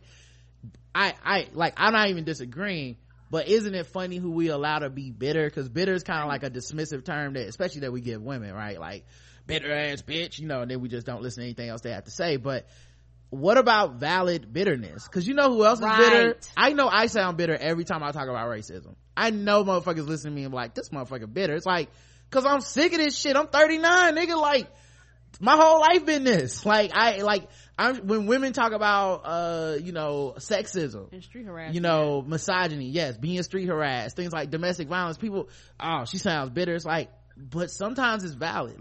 50 years of y'all bringing this shit up, I might be a little upset. Now also, it does sound like some of this shit is personal stuff, like she really wanted to have a kid, right? So it's not so like unlike a lot of people, she's not making the quote-unquote choice as much as she's like, I got stuck with this. So that might also be why she sounds bitter, because people talk about you like, because in that case you're basically assuming like, well, you made this choice not to have kids, so you just don't really understand. Your tiredness isn't valid. Only somebody with a kid would understand. I don't relate. I don't relate. And I don't, you know what I mean? I don't. Right. And I don't say bitter. I say mad. She seems mad. And you know what? You should be mad. Everybody should be mad at what they're mad at. Right. But she says, this is a long email or essay. I don't know, whatever, how you call it. You can tell this 50 years in the making. Yeah. You know what I mean? Yeah. You're going to have a lot to say. And what did she start this with? I normally smile and nod and don't talk to people about this, so I don't say anything. So, before she wrote this, she was like, sip my wine. And it just was like, right. She's like that Kermit the Frog gift. Yeah. And also is one of the things too, where like you say, a lot of times people see that anger and they don't go into why the anger is there. They just see the anger, and it's saying she's bitter is a way to dismiss her feelings as being valid. Also, you can't really, here's the thing, as a friend and as a human being, I like to feel helpful. Right. You can't help everybody. I can't help this lady's problems. I don't, this shit bigger than me. The most I can do is not talk to her about it. If she's feeling this strongly. Now, how would you know she's feeling suicidal and depressed and shit? I don't know. I guess you had to talk to her. She talked to you or something. That's not some information most people just give out. Hey, how you doing? Well, I'm suicidal about not being able to have a baby. But other than that, you know what I mean? It's not gonna come up. So people probably step on her triggers all the fucking time in normal conversation, so how are you feeling about the whole she said she gets asked, so how are you feeling about the whole baby thing now? A lot. Yeah, she's just supposed to just get over it. Yeah, it's been a year. Now you should be better, right? And she was like, not good. I don't know. Suicidal. But thanks for bringing up the worst thing that's ever happened to me when we're out having a drink with our friends and I just want to have a nice unemotional time. How are you feeling about your husband leaving you for that priest? Come on. Okay with that now? Chip anyone? Come on. Because people do that shit trying to be, and you be like, hey, we not going to go here. That's hilarious though. How you feel about that? Yeah, meet them at their own game. Equal whatever the fuck they're shaming you at, you came back. Right. Shame. On guard. Lucky you, all those lie-ins, basically, and this is from Australia, so basically, you get to sleep in all the time, lucky you, which just kind of goes to the tired one. I feel like that's kind of saying the same thing. So what was wrong with you? Oh, shit. Oh. Yeah, see, that's a lot, man. That's a lot, dog. Yeah, dog, that's if let's say medically she couldn't have children, you're going, well, you're not valid, you're not a real woman, something wrong with you. In her case, she's saying something like, I just didn't meet the right person, which is a surprise, isn't it, when there's such a fabulous, sensitive, thoughtful people in the world like you. So she's like, I just never met somebody, so maybe she ain't want to adopt or artificial insemination. Expensive. Right, these are all things that cost a lot of money to people. Yeah. So they do. Some of this shit is kind of classed out, you don't, and not to mention whatever personal goals you had. I don't know your personal story. You may really have sitting around I need to meet a man that's like this, this, and this. I don't know. Didn't you want? Hey, can I ask? Yes. No, go ahead. Can I ask you? Is this all from strangers? These are unsolicited from strangers. This is people also that she knows, correct? Right. Yes. She's saying both. Strangers and friends ask these things of her over her 50 years. Okay. Didn't you want children is one. She said the correct answer is none of your business, mate. How? Now just give me my change. So that must be from a stranger. Think of the money you're saving. Children are so expensive. And then she talks about things she spends money on anyway. It's not for everyone. She says, I tell this story too often, but I can't get enough of it because it's just enough. So, I was at a funeral and a woman I apparently met before came over to me. No, hello, or how are you? Oh no. She just went straight in. So did you ever marry? Me? No. Her? Did you have kids? Me? No. Her? Oh well. Well done anyway. It's not for everyone.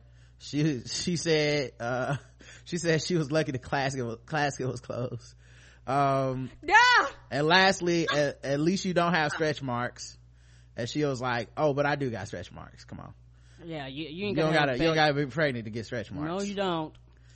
I have a question. Yes. Mm-hmm. Thank you. Did she arrive into these establishments or places where strangers were with a stroller that was empty of a baby? Is that how it came up? I mean, what the fuck?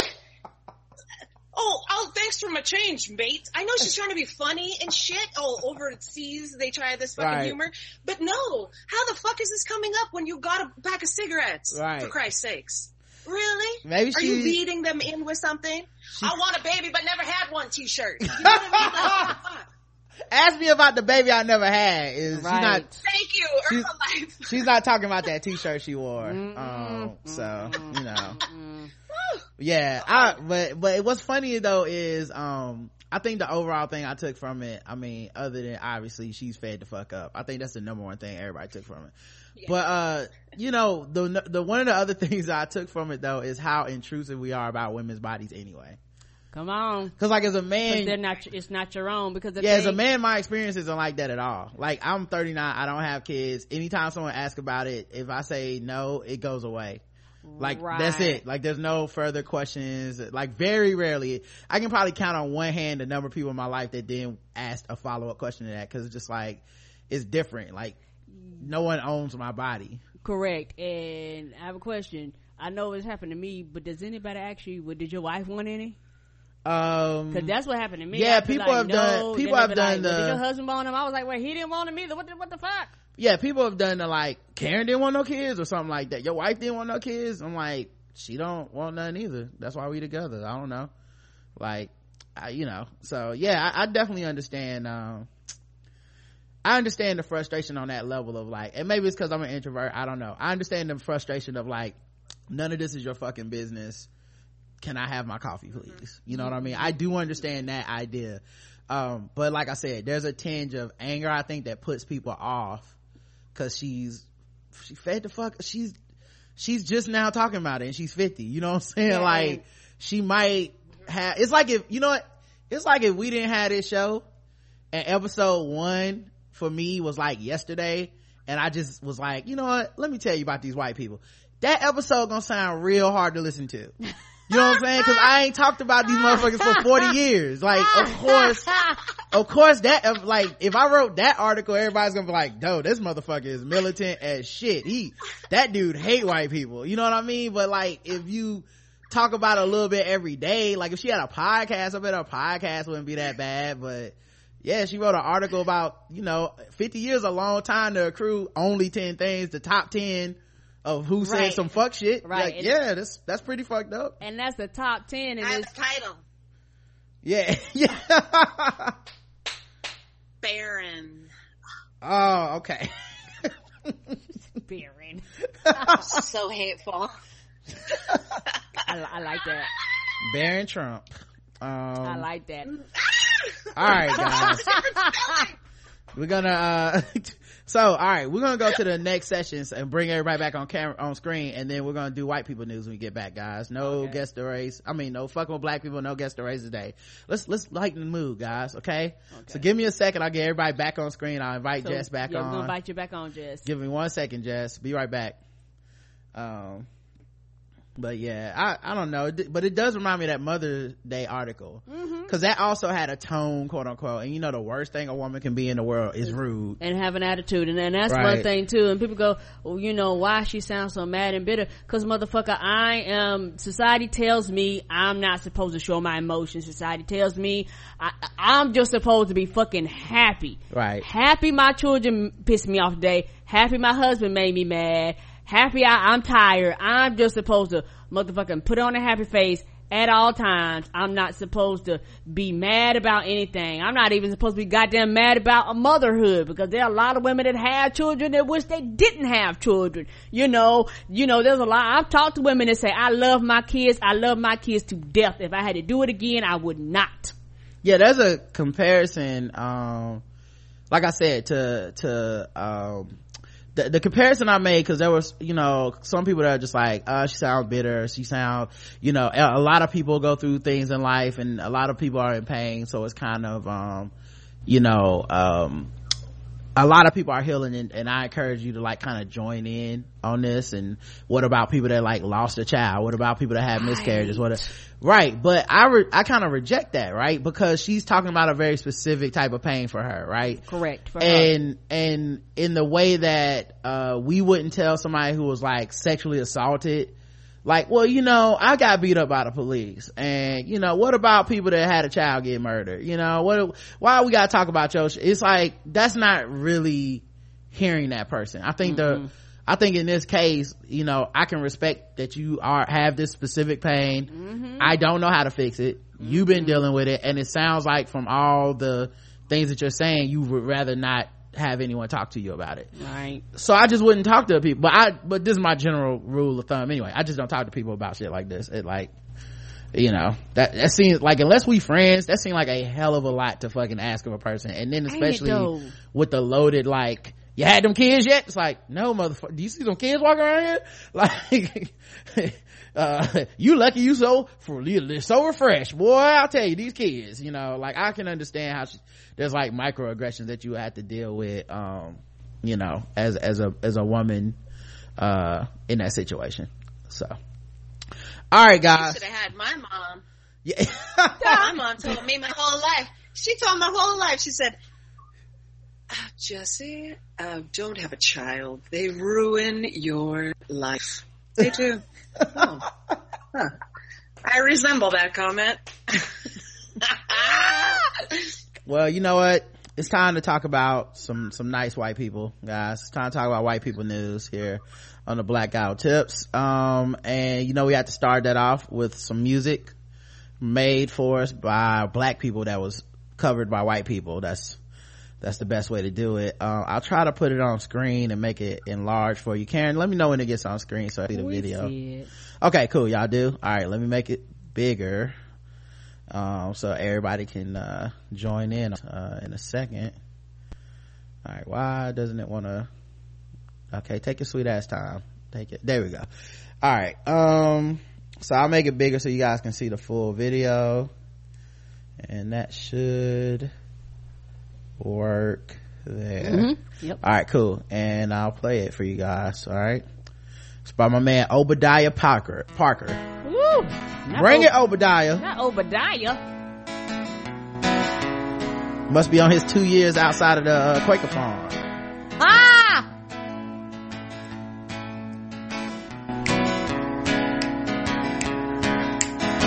My baby don't mess around, because she loves me so, I know for sure. And by does she really wanna, but can't stand to see me walk out the door. I can't stand to fight the feeling, cause the thought alone is killing me right now.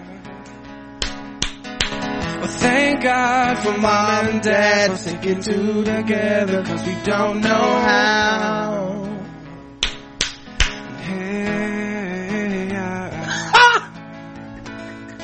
Hey, hey, woo, that's the same song. Hey, it sounds like a gospel song. I need some candles. Hey, where's the lighter? You think you got it, and oh, you think you got it, but gotta just don't get it till there's nothing at all. You get together, oh, you get together, but separate's always better when there's feelings involved. If what they say that nothing is forever, and what makes love is deception. So why so in denial when we know we're not happy here? Y'all don't hear me, y'all just wanna dance. if they are any two in the congregation, come to the altar. I know, he's doing an altar call, ain't he? If you feel Jesus calling, come on down here to the front. We're gonna pray over you. And I know you didn't think you could. Before Waco went out in flames. Oh Lord! I know you don't think that you can make the rent, but if we can just get that 10% this month, God will find a way. Alright now, fella. Yeah. Shit. You're always cooler than being cool. Ice cold. I can hear you now. I see what's cooler. Eyes go. All right.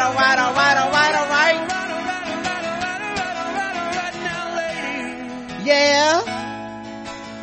Yeah, we're gonna break it down in just a few seconds here. Mm-hmm. Don't make me break it down for nothing. I wanna see you all on your own baddest behavior. Leave me your ear. I am your neighbor. Shake, oh, shit. Shake it.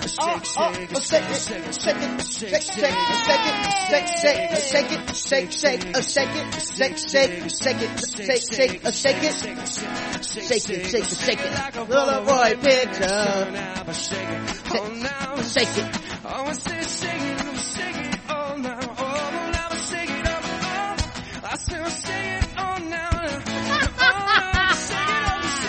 Strip song.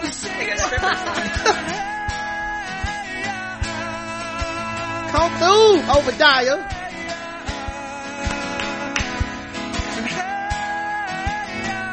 Do it for the sheep. Do it for the barn raising.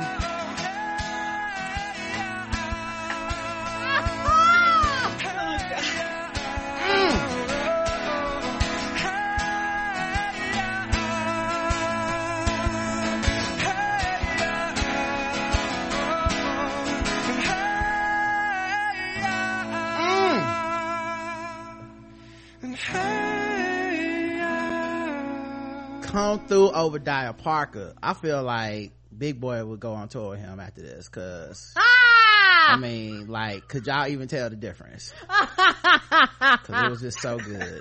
You know, I like to thank Andre 3000. This is why Andre retired. He heard this dude and he said, you know what, man, I'm out. Ain't nothing left to do, dog. I'm done with this music thing. I'm gonna move into acting. All right, guys, let's talk about white people and what these white people are up to. I'm gonna skip that y'all's man, cause I feel like we're all disgusted with Trump at this point. Yeah. It don't get no whiter than this story. Kim Cattrall, y'all remember her from Sex and the City? The slutty one. Oh, okay. Yes. Okay. Well, she taped the episode of the ITV series Life Stories with Pierce Morgan, and addressed the claims that her demand shut down filming on Sex and the City 3. The four female stars of Sex and the City have spent the past 20 years shooting down rumors of feuds and tension amongst the cast. And don't forget, this news is brought to you by white people, and most importantly, wine. Okay, guys, forgot to say before we get into this, I had a special announcement. Triangle Wine Co. is fueling this segment with their wines, with their alcohol. Craft beer. They have a wine and craft beer store with a huge selection from all over the world for every budget. From well-known brands to rare finds from small producers, shop online and have your order shipped, or swing by the tasting bars in their stores if you're in the Raleigh-Durham area of North Carolina, where you can sip while you shop. Leonard Brothers, you can go on out there. You know, now that your knee hurt, you don't need time to sip on some wine. Mm-hmm. Visit trianglewineco.com to compare their competitive prices and save 10% on your order of regularly priced wines and beers with offer code TBGWT through the end of October. Or, this is a special announcement, take advantage of their limited edition wine pack, Queen Karen Sweet Pear.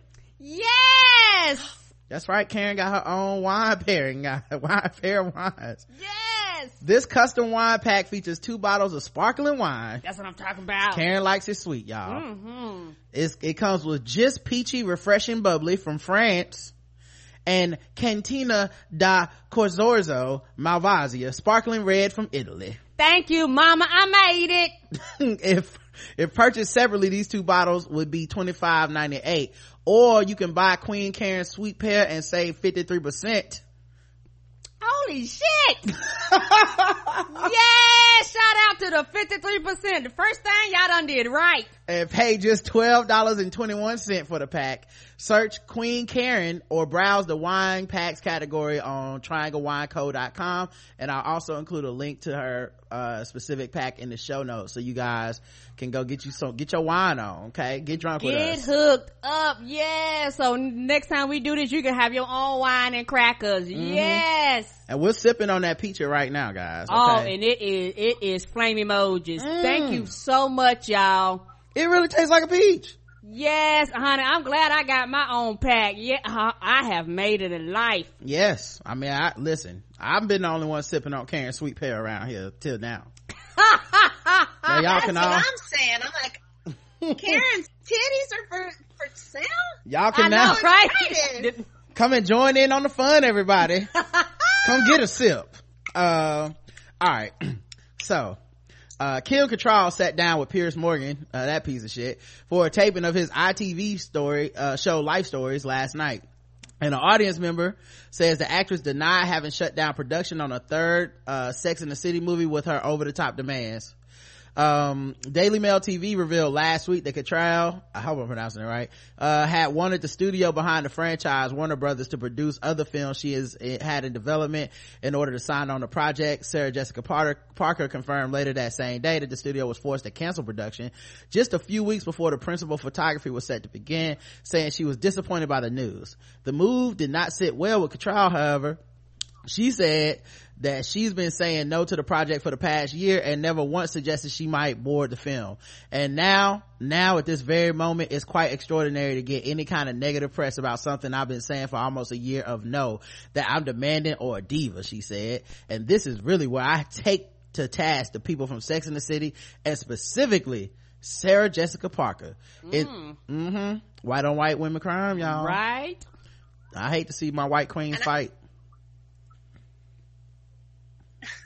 Piers Morgan is such an instigator too. You could just hear him, like, all right, then tell us about those cunts that you worked with. I mean, yes! Really, let us know. Holds bar nothing. We're in England now. You can say whatever the fuck you want. Right. We want to know. You know, skinny bitch. She was very skinny. Was she horrible? Right. We say twat here. Like, Go on. You can say it. Let's all say it together, audience. Yeah, that dude is a piece of shit. You knew he was trolling. The only way it could have been worse is she would have went on Watch What Happens Live, because that Andy Cohen dude, he be getting the good thing. He is mwah. Yeah, like, I don't know how he does it, but he gets people to say shit that I'm just like, oh, that's not gonna look good in the headline. No, it's not. But yeah, she called out by name. You too, because as my people, I got to speak for my people for a second. He's a gossipy Yenta Jew gay man. That's like all wrapped into one snowball of ratchet nasty fucking queen fucking. We're gonna get you to Monterey. Here's a cocktail too. Like, now we're talking shit. Right. Like, it's so hard. Like, ooh, last week, I forget the last one we did, but he had someone. It was somebody reputable, and they basically agreed with an audience member, but that made the headline look like they said it, right? So it's like, I forget, like, let's say it was Kim Kardashian. It wasn't, but let's say it was. It's like, Kim Kardashian says, Blac Chyna is a trashy whore. And you're like, what? She said that? And then you go see the clip, and she didn't actually say it. Right. Like, someone asked her, like, do you think Blac Chyna's a trashy whore? And then she'll be like, oh, I can't say, you know what, I'm not gonna say that. And then everybody's like, ooh. And then they're like, she nodded her head. Yes, that means she agreed. So she said it, you know? And I'm like, damn, Watch What Happened Live is a fucking setup. Ain't it dope? So good though. So good. Anyway, and this is where I really take the task people from Sex and the City, and specifically Sarah Jessica Parker, in that I think she could have been nicer. She then reiterated, I really think she could have been nicer. Later in the interview, she again spoke of Sarah Jessica Parker, or as I like to call her, SJP, and said, I don't know what her issue is. I never have. Oh, shit. Sound like catfight in the city to me. Yeah. This beef goes way back. Like, you know what? I bet it's over. I bet it's over a damn man. You never Dick will make you slap somebody. Dick will make you slap somebody, Karen. Cattrall also scoffed at the notion that she was ever close to signing on to the film, telling Morgan that she declined an offer to return as a sex-positive publicist, Samantha Jones. The answer was always no, and a respectful, firm no, she said. She then addressed some of the specific allegations reported by Daily Mail TV, claiming, I never asked for any money. I never asked for any projects. To be thought of as some kind of diva is absolutely ridiculous. The exact demands that she made were not revealed by sources, but she has certainly been valuable for the studio. The first Sex and the City film made $65 million and grossed $415 million. I seen that first one. You saw the first Sex and the City? Mm-hmm, but yeah. You didn't even watch Sex and the City. Mm-mm. I went with your mama. Me and your mama went to go see, if I'm not mistaken. Did my mama even watch Sex and the City? I don't remember. I don't even know if she watched Sex and the City. I went to go see it with somebody. Mom, text me if you listen to this. Do you watch Sex and the City? You just went to see the movie because it was about four white women. I guess it was before, in a world before Girls Trip, you just gotta take what you can get, right? You was like, ooh, four women doing something fabulous. I mean, yeah. They gonna be fucking. Yeah, and Sex and the City. Let's see, do they use washcloths when they shower? Nope. The dirty white ladies. Yeah. And the sequel brought in $300 million on $100 million budget. Both of those films were two of the biggest profit generators for the studio that year. Cattrall went on to explain that doing another film just does not fit into her life at this point. I remember so clearly making that decision, and last December I got a phone call, and it was concerning that, and I knew exactly I could feel it, and the answer was simply thank you, but no, I'm good, said Cattrall, adding that she got that call last December. I went off to Sweden to do this fantastic fun job. I get a call in Sweden, and what I hear then is, but we just want to talk about it a little bit. Thank you. I said, thank you very much. I'm very flattered, but thank you, no. She said that this did little to deter the producers, who came back to her once again a short time later. Months go by. I finished the film. I come back to New York. They say, we believe that the period of time you have spent connected to this franchise, you really should sit down with one of the creators and they could talk to you about it. And I thought to myself, I already know the answer. This isn't about more money. This is not about more scenes. It's not about any of those things. This is about a clear decision, an empowered decision in my life to end one chapter and start another. I'm 61. It's now. I guess she didn't want to be the sex crazed 61-year-old on screen. Like, apparently not. And I gotta remember, yeah, they older. Like, Sex and the City is like 20, 30 years old, somewhere around that, at least 20 years old. So yeah, they gotta be pushing an age now. I kill her. So, I mean, on screen. Did anybody ask Cattrall if she getting a womb replacement? Because they're doing that now. Yeah, that's what they should have said. Listen, you getting old. You ain't got no children. I know you restful. I mean, you probably got all kinds of energy, sleeping all damn day. Money, right? You're no rich. Stretch marks. Come on. Now, ma'am, did you say you wanted milk in this coffee or not? I'm gonna take your order. Did you want soy? Right. She basically said, I want them to make the movie if that's what they want to do. It's a great part. I played it past the finish line and then some, and I loved that another actress should play it. Maybe they should make it an African-American Samantha Jones or a Hispanic Samantha Jones. Also, she like, I'll give up my spot. Y'all diversify. Just have, it's like James Bond. Anyone can play James Bond. Like, just let somebody else be Samantha Jones. Y'all don't know no black people? Come on. Yo, by the way, I would live. Like, I haven't seen the movies. I have watched the series. I haven't seen the movies. I would actually go to the theater if they just fucking race switch Samantha for no, like, didn't explain it or nothing. Just like, you just look up and you're like, what is Niecy Nash doing in this? Come on. Like Roseanne when they replaced Becky and they didn't say shit. They didn't say shit. Becky, there she is. Like, I would actually watch the last two movies just so I could be in the know for the third, and I'd be in the motherfucking theater day one if Niecy Nash was playing Samantha Jones. Like, what is it, that mom and Fresh Prince, they switched out and everything kept trucking. Aunt Viv. Aunt Bill went from dark skin to light skin, and the show kept moving. Right. So I am. I won't lie, guys. She gonna go up to the room like Judy and never come down. Yeah. She then offered, like in Family Matters, she just gonna disappear. She then offered up more ideas, or bring in another character. It can be another character. This is what I really believe that this franchise needs, another point of view, and this could be it. I don't feel like a victim. I feel like I came out on this on top. This is giving me a fantastic platform. Sarah Jessica, she could have been nicer. She could have in some way. I don't know what her issue is. I never have. Uh-oh. You know what? I got like something at my door. Oh, hi. It's the UPS man. You guys, this is very exciting. Yeah. UPS man. Last time it was flies in Jess's room. Yeah. You know, oh my God. You guys, come up. That man died. I'm so sorry. Oh my God. Yeah. What? Are you serious? Yes. Was he dead then? Thank you so much. Thank you. Is that why he had flies? He was dead in the apartment. That's why the flies came and fucking were circling in my house. Oh, because you said, because remember she said it was a dude downstairs that she was like, he old and I don't know where these flies coming from. I hope he not dead. Yeah. That nigga was dead. Yeah. Oh. Yeah. Oh, you serious? I told you I helped him. I had helped him a couple times because he had fallen in the hallway, like fallen, like an old man, fallen dead on the ground. And I was like, ah! And I went over and I was trying to help him, and I was calling over other people, like, young man! Like I was some elderly lady, young man, come and help him! Yeah.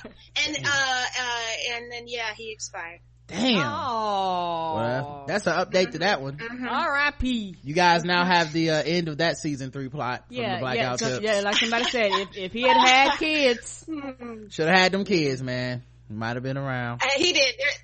They're there now. Oh. He didn't. They didn't take his apartment, which is crazy. Like this, the gentrifying is nuts in my neighborhood right now. Like I yell at white people, is how bad it is. I'm like, get out of here, back to your old neighborhood.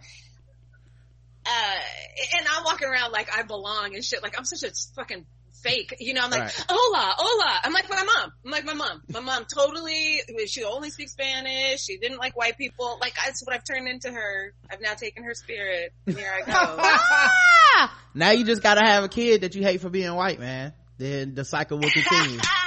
Had to complete the cycle. Generation. Because I'm not fucking any white people right now. Woo! Oh. Well, they got womb transplants. Oh, Lord. Oh, thank you. I haven't gotten there yet. But soon come.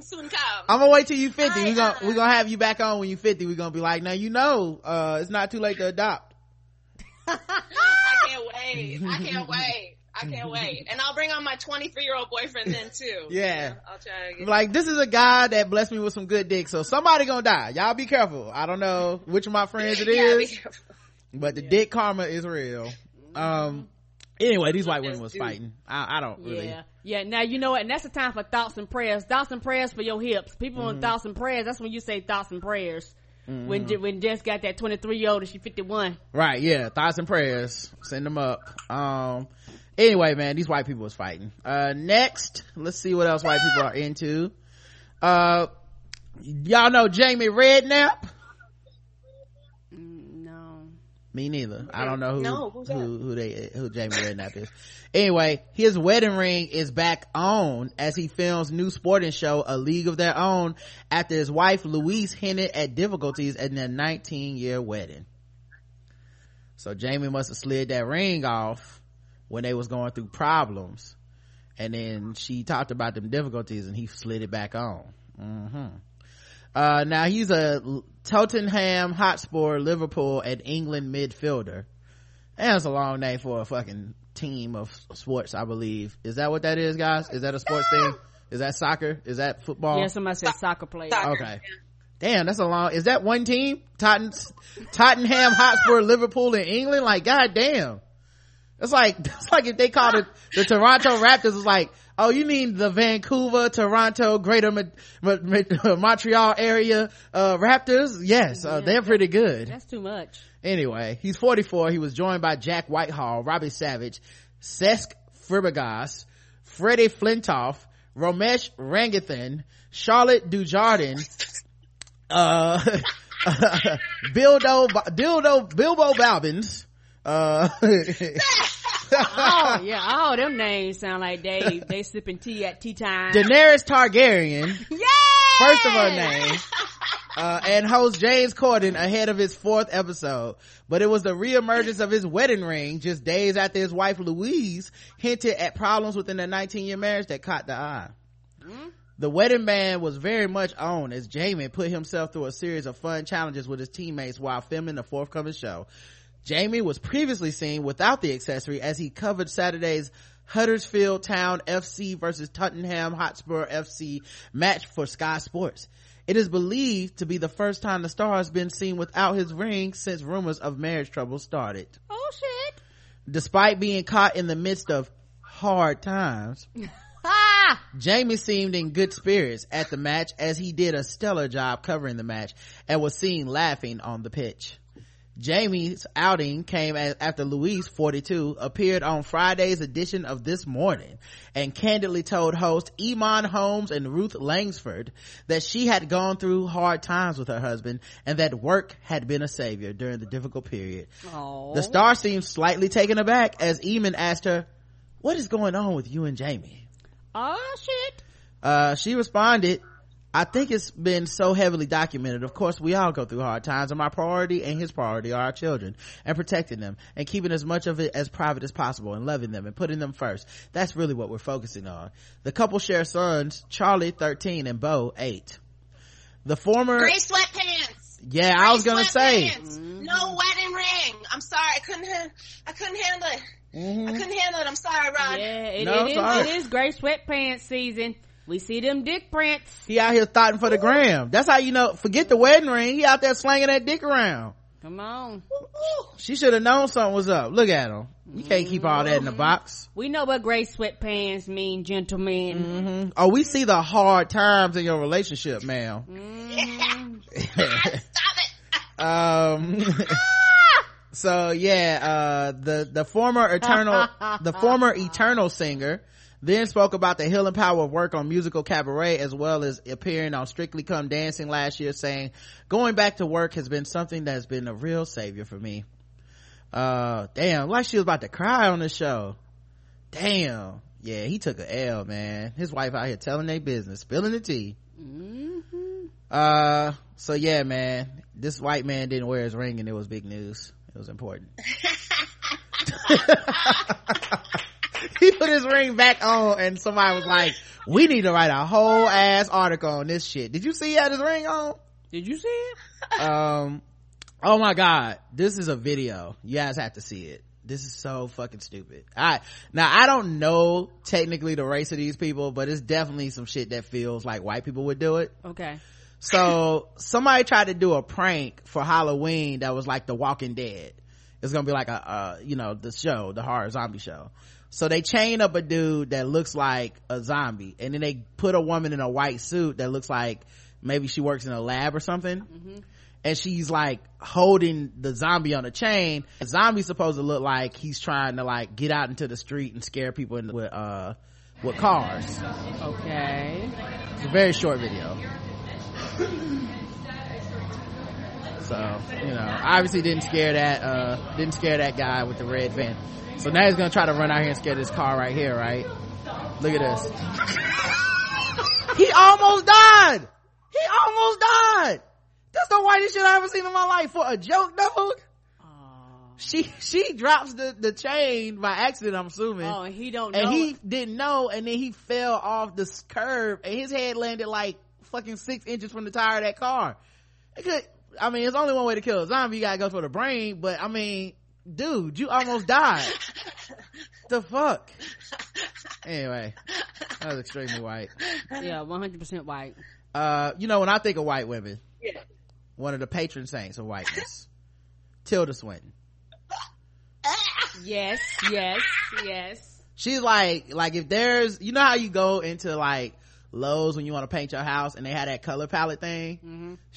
She like really close to the first like she's up there, like she's past off white. You know what I'm saying? Like, yeah, she's alabaster. Yes, alabaster. Like she is near the beginning, dog. Well, anyway, she went out and she was dressed in a very androgynous look. She is famed for her edgy, androgynous look, yet Tilda Swinton turned her back on her usual suited and booted ensemble as she slipped into a simply sensational white gown, which made the most of her statuesque frame as the star-studded BFI Luminous fundraising gala on Tuesday. I like that dress, and she the one that played in Doctor Strange, right? Yeah, she took the role of the ancient one. It was supposed to be an Asian person. Correct. The 56-year-old, a bigger splash actress, looked stunning in her flowing gown with glimmering adornments at her shoulders, while she was joined by a host of great and good of the UK film and TV industry. So I guess normally she wears like a suit on some David Bowie shit, but then in this one she wore like a dress. I like that dress on her though, for real though. I like that. That's pretty. Oozing elegance. The flame-haired beauty clad her statuesque figure in the... How many times y'all gonna call her statuesque? Because she's probably tall. Is that what that means? Yes. Okay. I always thought that meant she ain't had no ass and titties. So that means you just tall. That's a cute way to say tall. She ain't 5'2" like me. Okay. In a gown with a simple, stunning in design and cut, the white gown hung perfectly over her frame, while her contrasting the pale color against her slick of bold red lipstick, standing out of her alabaster complexion. Oh my God, they said that. Wow. They know. They don't take it as an insult? That's so weird. Yeah, right? Interesting. And you know what else? She looks like, to me, she looks like God's prototype for a white woman, and then he kind of got it a little bit better, a little bit better, a little bit better, or an alien and posing as a white lady. She does have that alien. She has that alien thing about her face a little bit, and I mean not because she had work done or anything. She's always kind of had it, you know. She styled her bleach blonde. And where'd she come from, y'all? I don't know. What kind of name is that shit? I mean, I'm just saying. That's a good point. Yeah, maybe she from like Mars. You might be. She styled her bleach blonde crop in coif curls, sitting in a stiff style, while her flawless makeup was elegantly applied. Her ageless complexion far defied her years as she showed off an extraordinarily smooth complexion through her delicately applied cosmetics. Then they took a lot of pictures. Joining the stunner with a bevy of other well-heeled stars, including leggy Joan Froggart. Leggy? Oh, you know leggy Joan Froggart. Who's that? I don't know. Who is currently riding her yet another wave of success following ITV's haunting new drama, Liar, in which she plays a rape victim. I'm sorry. That was a top story? Wait. What? She cleaned up so good. Yo, I'm just saying, that show, whatever the fuck that show is, sounds super problematic. The name of the show is Liar, and she the main character, and she's a rape victim. I don't know. I just feel like, I hope they don't fuck that story up. I just hope the plot twist isn't, and I made it up. They said she was played in Downton Abbey. That's that English show. I never watched that. It played on PBS. Okay. She showed off her endless legs in a scanty sliver mini dress while boosting her height with a pair of silver strapped sandals. See, she boosting her height. That means she's short. Her makeup was flawlessly applied with smoky eye coordinating with the metallic look, while her blonde tresses were styled in a center parting with loose waves. How do we get on this white woman? Why? She kind of looks like the She kind of looks like the Tin Man in that dress. I know. She just needs a heart. Apparently. There's Tilda Swinton with some other white people that we don't know. With Dame Joan Collins and her husband. I don't know who that is. Hey man, what's the rules on white people when you get the Dame thing? You know, like Dame Judi Dench, Dame Helen Mirren. Like, when do you get Dame? Is this just like what we call all old white people over there? Or do you like, is that like when you become Sir Paul McCartney? Like, maybe, I don't know. Senior. Maybe when you're a senior citizen. Okay. Because so they don't want to say old ass fucking Jackie Collins.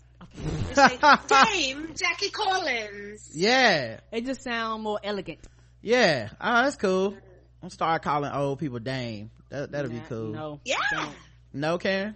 Can't call. I think it's cool to get a title. When I'm supposed to call them old like you do, I think that's offensive. I'm gonna call my dad sir from now on. Her Downton Abbey co-star Michelle Dockery was in tow, looking stunning in an intricately patterned floral gown, complete with mustard sleeves and a fussy neckline. I don't like that. She looked like she's gonna be one of the Three Musketeers. What's happening here?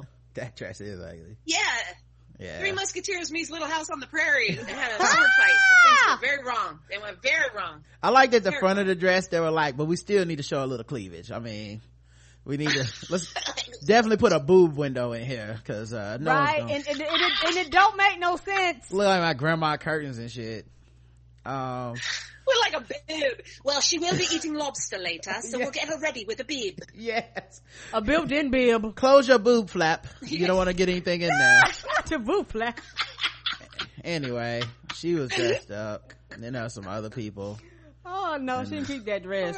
What about this dress? What is this? Who is this? I don't know, but she can keep that one too. Veteran supermodel Erin O'Connor showed up in this dress. Then there was this white lady. Confusing. I think she pregnant, or is that a bow?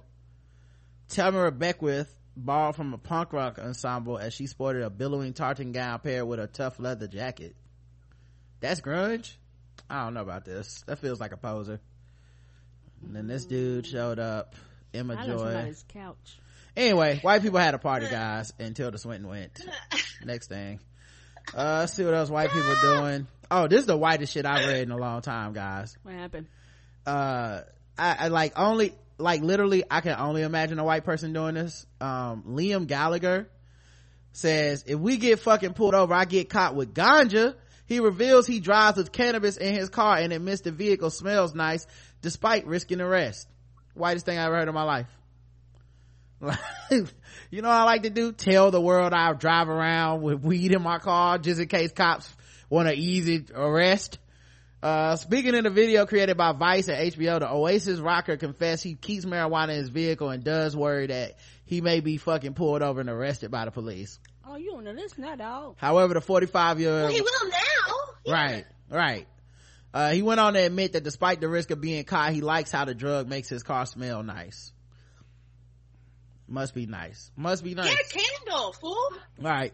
Good to be white. I be scared that regular shit in my car gonna smell like weed. You know what I mean? I be like, I gotta get home and get this incense out my car before, you know, if the cops pull me over, they gonna think. Don't you hit a skunk? Right. You not hit a skunk on the way home. Right. Like, I hope this, this patchouli oil don't spill out the back of my car. I'm right. Fucking get pulled over. These motherfuckers gonna definitely shoot me. I'm not, that's the other thing. He was like, I don't want to, I mean, I might even get arrested. I'm like, I hope I don't get killed. That's right. What's that smell? Get out the car. Oh no. Anyway, according to Daily... They go to his car and they're like, oh, wow, aren't you from Oasis? Oh, is that weed? Let me get a hit. Bro, awesome. We should like totally hang out. I didn't know you were into this shit. No. Hold on. I gotta go. I see a black dude doing the speed limit. I gotta go. We'll catch up, buddy. You didn't blink. No blinker. Right. Got him. I see a jaywalk. I gotta go shoot somebody. Be right back. The Mancunian accidentally let slip in his video he carries weed in his vehicle and that he's aware that he could be arrested and prosecuted for the act. He said, I've been carrying his weed around in London for a bit because we got the same driver and that in London, but if we get fucking pulled over by the dibble, I get caught with ganja. I'm assuming dibble is police. I'm assuming. Okay. Seemingly not bothered by the risk the drug poses, he then added, but the car smells nice, so that's good. However, the rocker, you know, this isn't supposedly making me mad because white people news, but do you know how many rappers have had their entire fucking trailer and entourage like fucking ransacked overseas for this shit? Like they're like Snoop Dogg was banned for a while from going places because they was like, we found some weed. And I'm like, of course you found some weed. It's Snoop Dogg. What are you even doing looking for that shit? Like, do you want the people to hear the music or not? You know, like. I forget who else got caught up going to Canada. There was some rapper that it was the Lox or something, but it was like somebody where you like, of course Wiz Khalifa got weed. Like that's the song, that's the title, that's the album. He only smoked weed. And I'm like, well, Lil Wayne, they had him for a while. He couldn't go to certain places. I don't know, man. It just seems kind of, I don't know. This dude made me mad. By Cypress Hill. Oh, you know, Cypress Hill done got hella, you know, they done got pulled over a hell of times, like just probably on the side of the highway, like, is that the Cypress Hill tour bus? Well, today I'm gonna make a sergeant, you know? Time for that promotion. Anyway, he admitted of his kids in June. Well, when it comes to drugs, I haven't got a leg to stand on, but I prefer if they didn't do anything. Weed's all right, but even that's fucking stupid. He also openly admitted smoking cannabis over the years with his brother Noel during the height of their Oasis fame. It was even reported in a tell-all novel written by Qantas flight attendant in 2015 that the pair had tried to pay the staff £1,000 in exchange for letting them smoke on board a flight up to Bangkok back in 2005. The brothers have been estranged since 2009 and during a number of fights during their time in Oasis before the band finally split that year. The pair have openly criticized each other in public ever since, with Liam most recently revealing his only regret in his life is Noel becoming a dickhead. In an interview with The Big Issue, he said, "The only regret I have is that our kid, Noel, became a dickhead. Other than that, I don't regret one bit. People know we mean it and we didn't kiss ass to get where we got. It's all been amazing." He did hint at a future reconciliation between him and his brother, saying they had unfinished business to sort and that he's still fond of his brother. I mean, it's your fucking brother, dude. Whatever it was, couldn't have been that serious. Mm-mm. Everyone knows I love the kid. He doesn't speak to me. We don't speak to each other. Yo, this is such a rich people problem. I bet it was over some bullshit, too. Over some weed. Yeah, well, that's not what I think. I don't think they remember. Yeah. I don't think they even remember because they used to fight on stage. Like, I was never a fan of theirs, but I remember all the news that used to be told about Oasis and the brothers. They can barely get through the set because they're fist fighting during their show. Like, what the fuck, you guys? Work it out. Yeah. I mean, I have a little brother and we have sometimes we used to have that silly shit when we were kids, but now we're adults. Like, let that shit go, bro. You know what I think they fighting over? That can make you slap somebody. Probably fighting over that dick. Anyway, so I'll speak to him someday. It's all very sad, but we'll get over it. I mean, I guess it mustn't be nice for my mom if Oasis ever got back together. If they do, if they don't, they don't. A lot of people go, "Oh, leave it in the past. You were great then." Mate, if we ever get back together, it would be happening. So there's unfinished business there, but we'll see what happens. In the meantime, we're two little solo boys doing our little things. Well, that's so rock and roll, guys. See what else these white people are doing. How about this? Oh wait, no, we already did a Sex and the City article. How about this one? Put some pepperoni in their step. 8th annual New York City pizza run sees hungry runners completing a 5K race but pausing to chow down on a slice of pizza between each lap. Ain't you defeating the purpose of them running? You need them carbs, Karen. A New York City event has managed to make long distance running look incredibly attractive, even to couch potatoes. On Sunday, September 17th, organizers put together the 8th annual NYC Pizza Run in Brooklyn, combining two very unlikely pastimes for one big, tasty, sweaty event. During the run. During the run, I guess, competitors ran 5K or 3.1 miles, taking 3 laps around Fort Greene Park and stopping in between each one to down a slice of cheesy, delicious pizza. I would be down for that. Yeah, I would throw up. Actually, no, I wouldn't be down for that. I'd go buy 3 slices of pizza and then go back home. What am I saying? That's ridiculous. The unique race has been running since 2010. This year, moving from East Village's Tompkins Square to Brooklyn's Fort Greene Park. And then a bunch of pictures of white people eating pizza. In the food-obsessed metropolis, where people always on the run, putting together an event which pays tribute to some of the city's defining characteristics seemed like a no-brainer, the event page explains. As the race began, registered participants took off for the first of 3 laps. Before the second and third laps, runners had to stop at a pizza station and eat an entire slice from the New York City pizza joint Pizza by Certé, before continuing. Some proceeds from the registration fees were donated to Juvenile Diabetes Research Foundation. And then the runners all got diabetes. Right. Good God. Diabetes? Are you fucking kidding me? Right. Feed them fruit salad, you numbskulls. Yeah. Then they all had candy at the end. Yeah, and I know that the pizza had to wear them out. Right. Because I almost, like I said, that defeats the purpose of the run.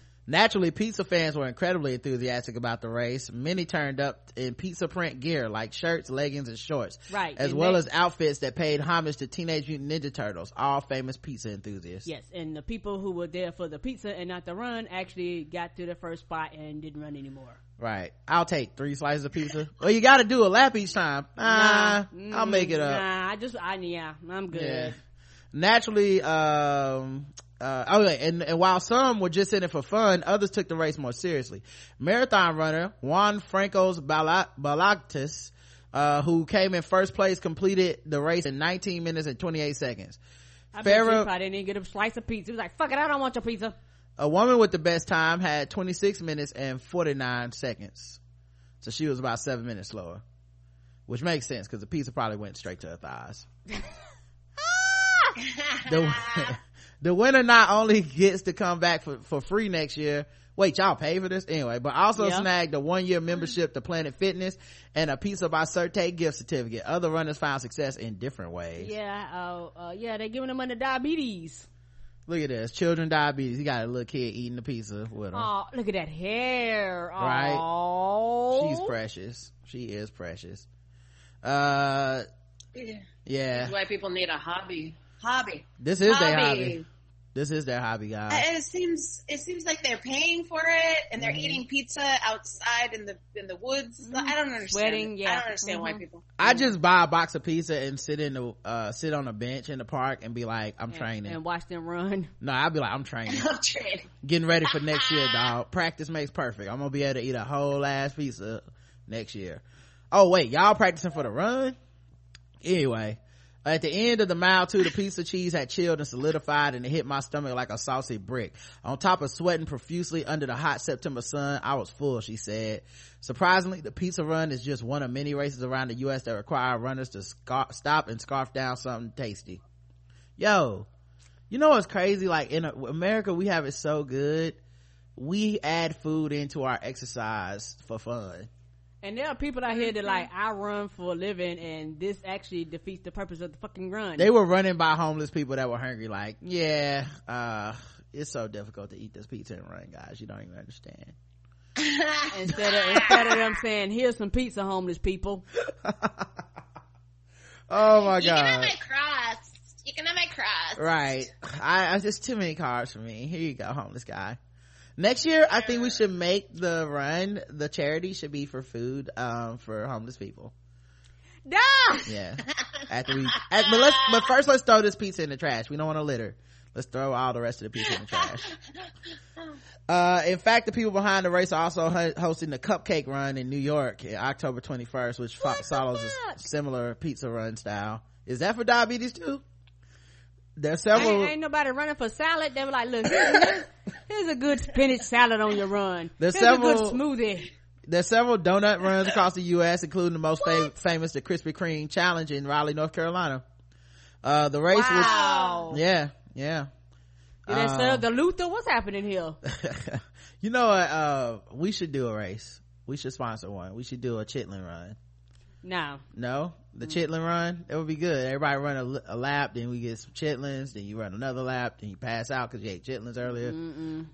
It's pretty fun. I am against this. I don't mind sponsoring a run, but this one, I am against this one. You don't want to do the Pig's Feet 3K? Because I think I could do...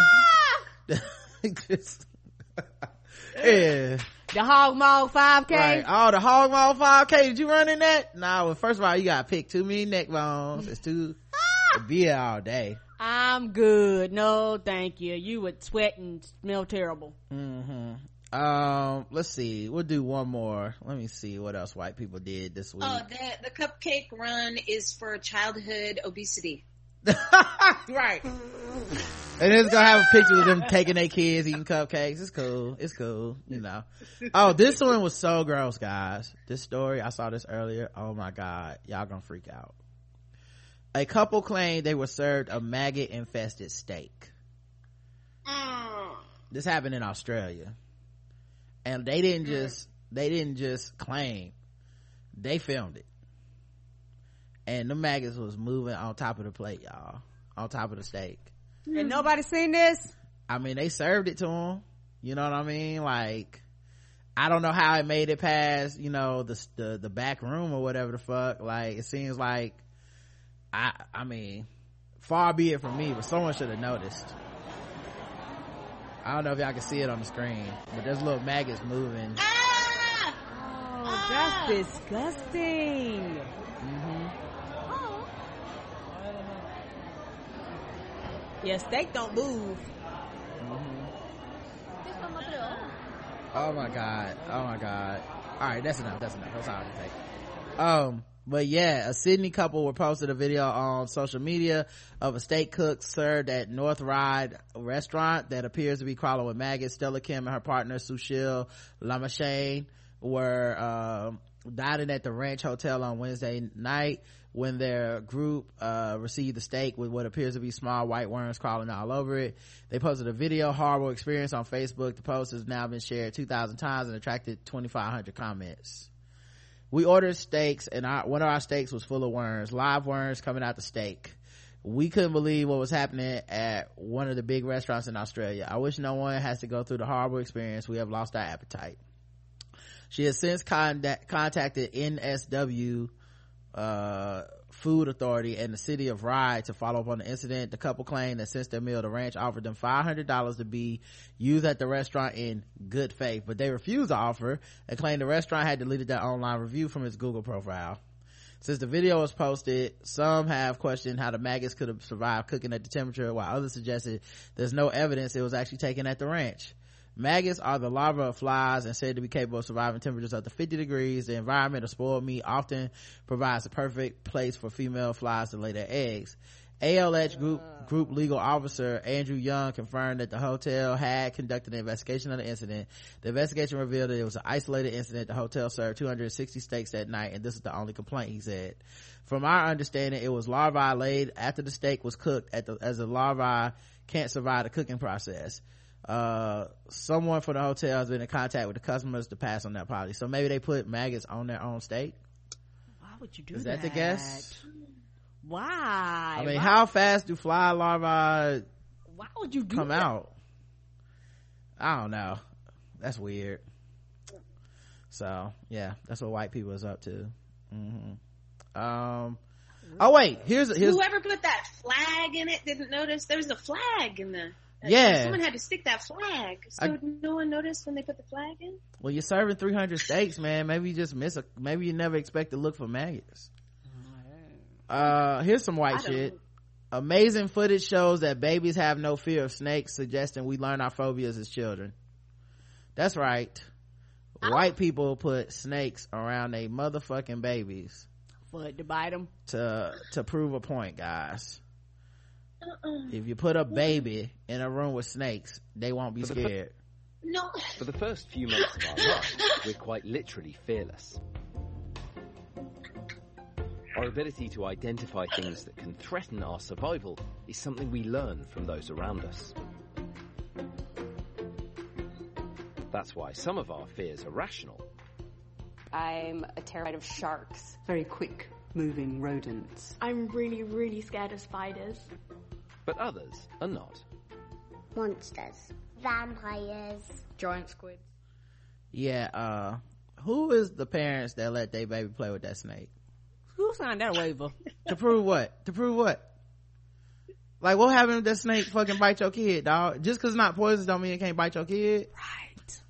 Ugh, fucking white people, man. My That's baby crazy. Is the bravest baby in the land. My baby can handle snakes. I'm raising her to be a snake charmer. She'll be dancing with the snake. She'll be charming the snake. It'll be a hell of a business. We're going to get into the baby snake business. It's like a new thing. No one's really talking about it yet. For white people. They're gentrifying snakes, guys. Okay? Snakes are next. All right, guys. Last thing. Got to talk about sword ratchetness.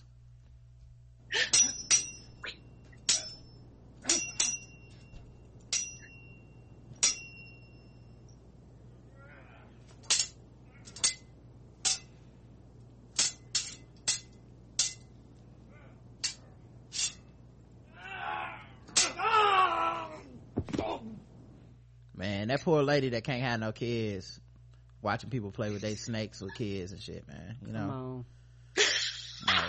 Like, that's when she really misses it the most. That seems like an insanely cruel thing to put her through. Guys, think about this shit before you put out, here's my kid playing with a snake. Anyway, you heard about womb transplants, right? Authorities say two men have been arrested after one chased the other after he stole his ninja sword at a New Jersey train station. Damn, this motherfucker got the sword stole from him. 61-year-old Leon Curtin was arrested Thursday morning after he took a katana-type sword wrapped in a black garbage bag from 29-year-old Fernando Pellet. Pellet then chased after Curtin through Newark Penn Station before police stopped the two men. Curtin was charged with theft and receiving stolen property and was held on a bench warrant from New York at Essex County Correctional Facility. Pellet was charged with unlawful possession of a weapon. It wasn't immediately clear if either man had an attorney to comment on their behalf. Oh shit. Yep, that's it, guys. All right, make sure y'all check out Get Wood. Okay. Yes. Jess is hilarious, as you guys have heard. She's very funny on this podcast. I mean, you guys should have heard before. She's been on here many times. Mm-hmm. Go check out her podcast, Get Wood, and support, man. Spread the word. Follow her on Twitter as well. She's the Jess Wood on Twitter. All one word, all lowercase. I don't think case. Anyway, all one word. The Jess Wood, two S's. Jess, thank you so much for coming on. Thank you, Jess. Thank you, you guys. I love you so much. Thank you for doing what you do. Congratulations on Larry Wilmore loving you as well. I hope everyone knows about you. I spread the word as much as possible. I love you so much. Thank you. We appreciate it, man. And yeah, we can't wait, man. Get out to Seattle and meet some of you guys. Don't forget, go to podcon.com. I've already seen people be like, I can't wait to meet y'all. Yeah. You know, I'm gonna see y'all. We'll let y'all know our schedule as soon as they get back to us. We've submitted everything on our end now, so we'll let you know. You'll know when we know, guys. All right, until next time, which is tomorrow. I love you. I love you too. Mwah.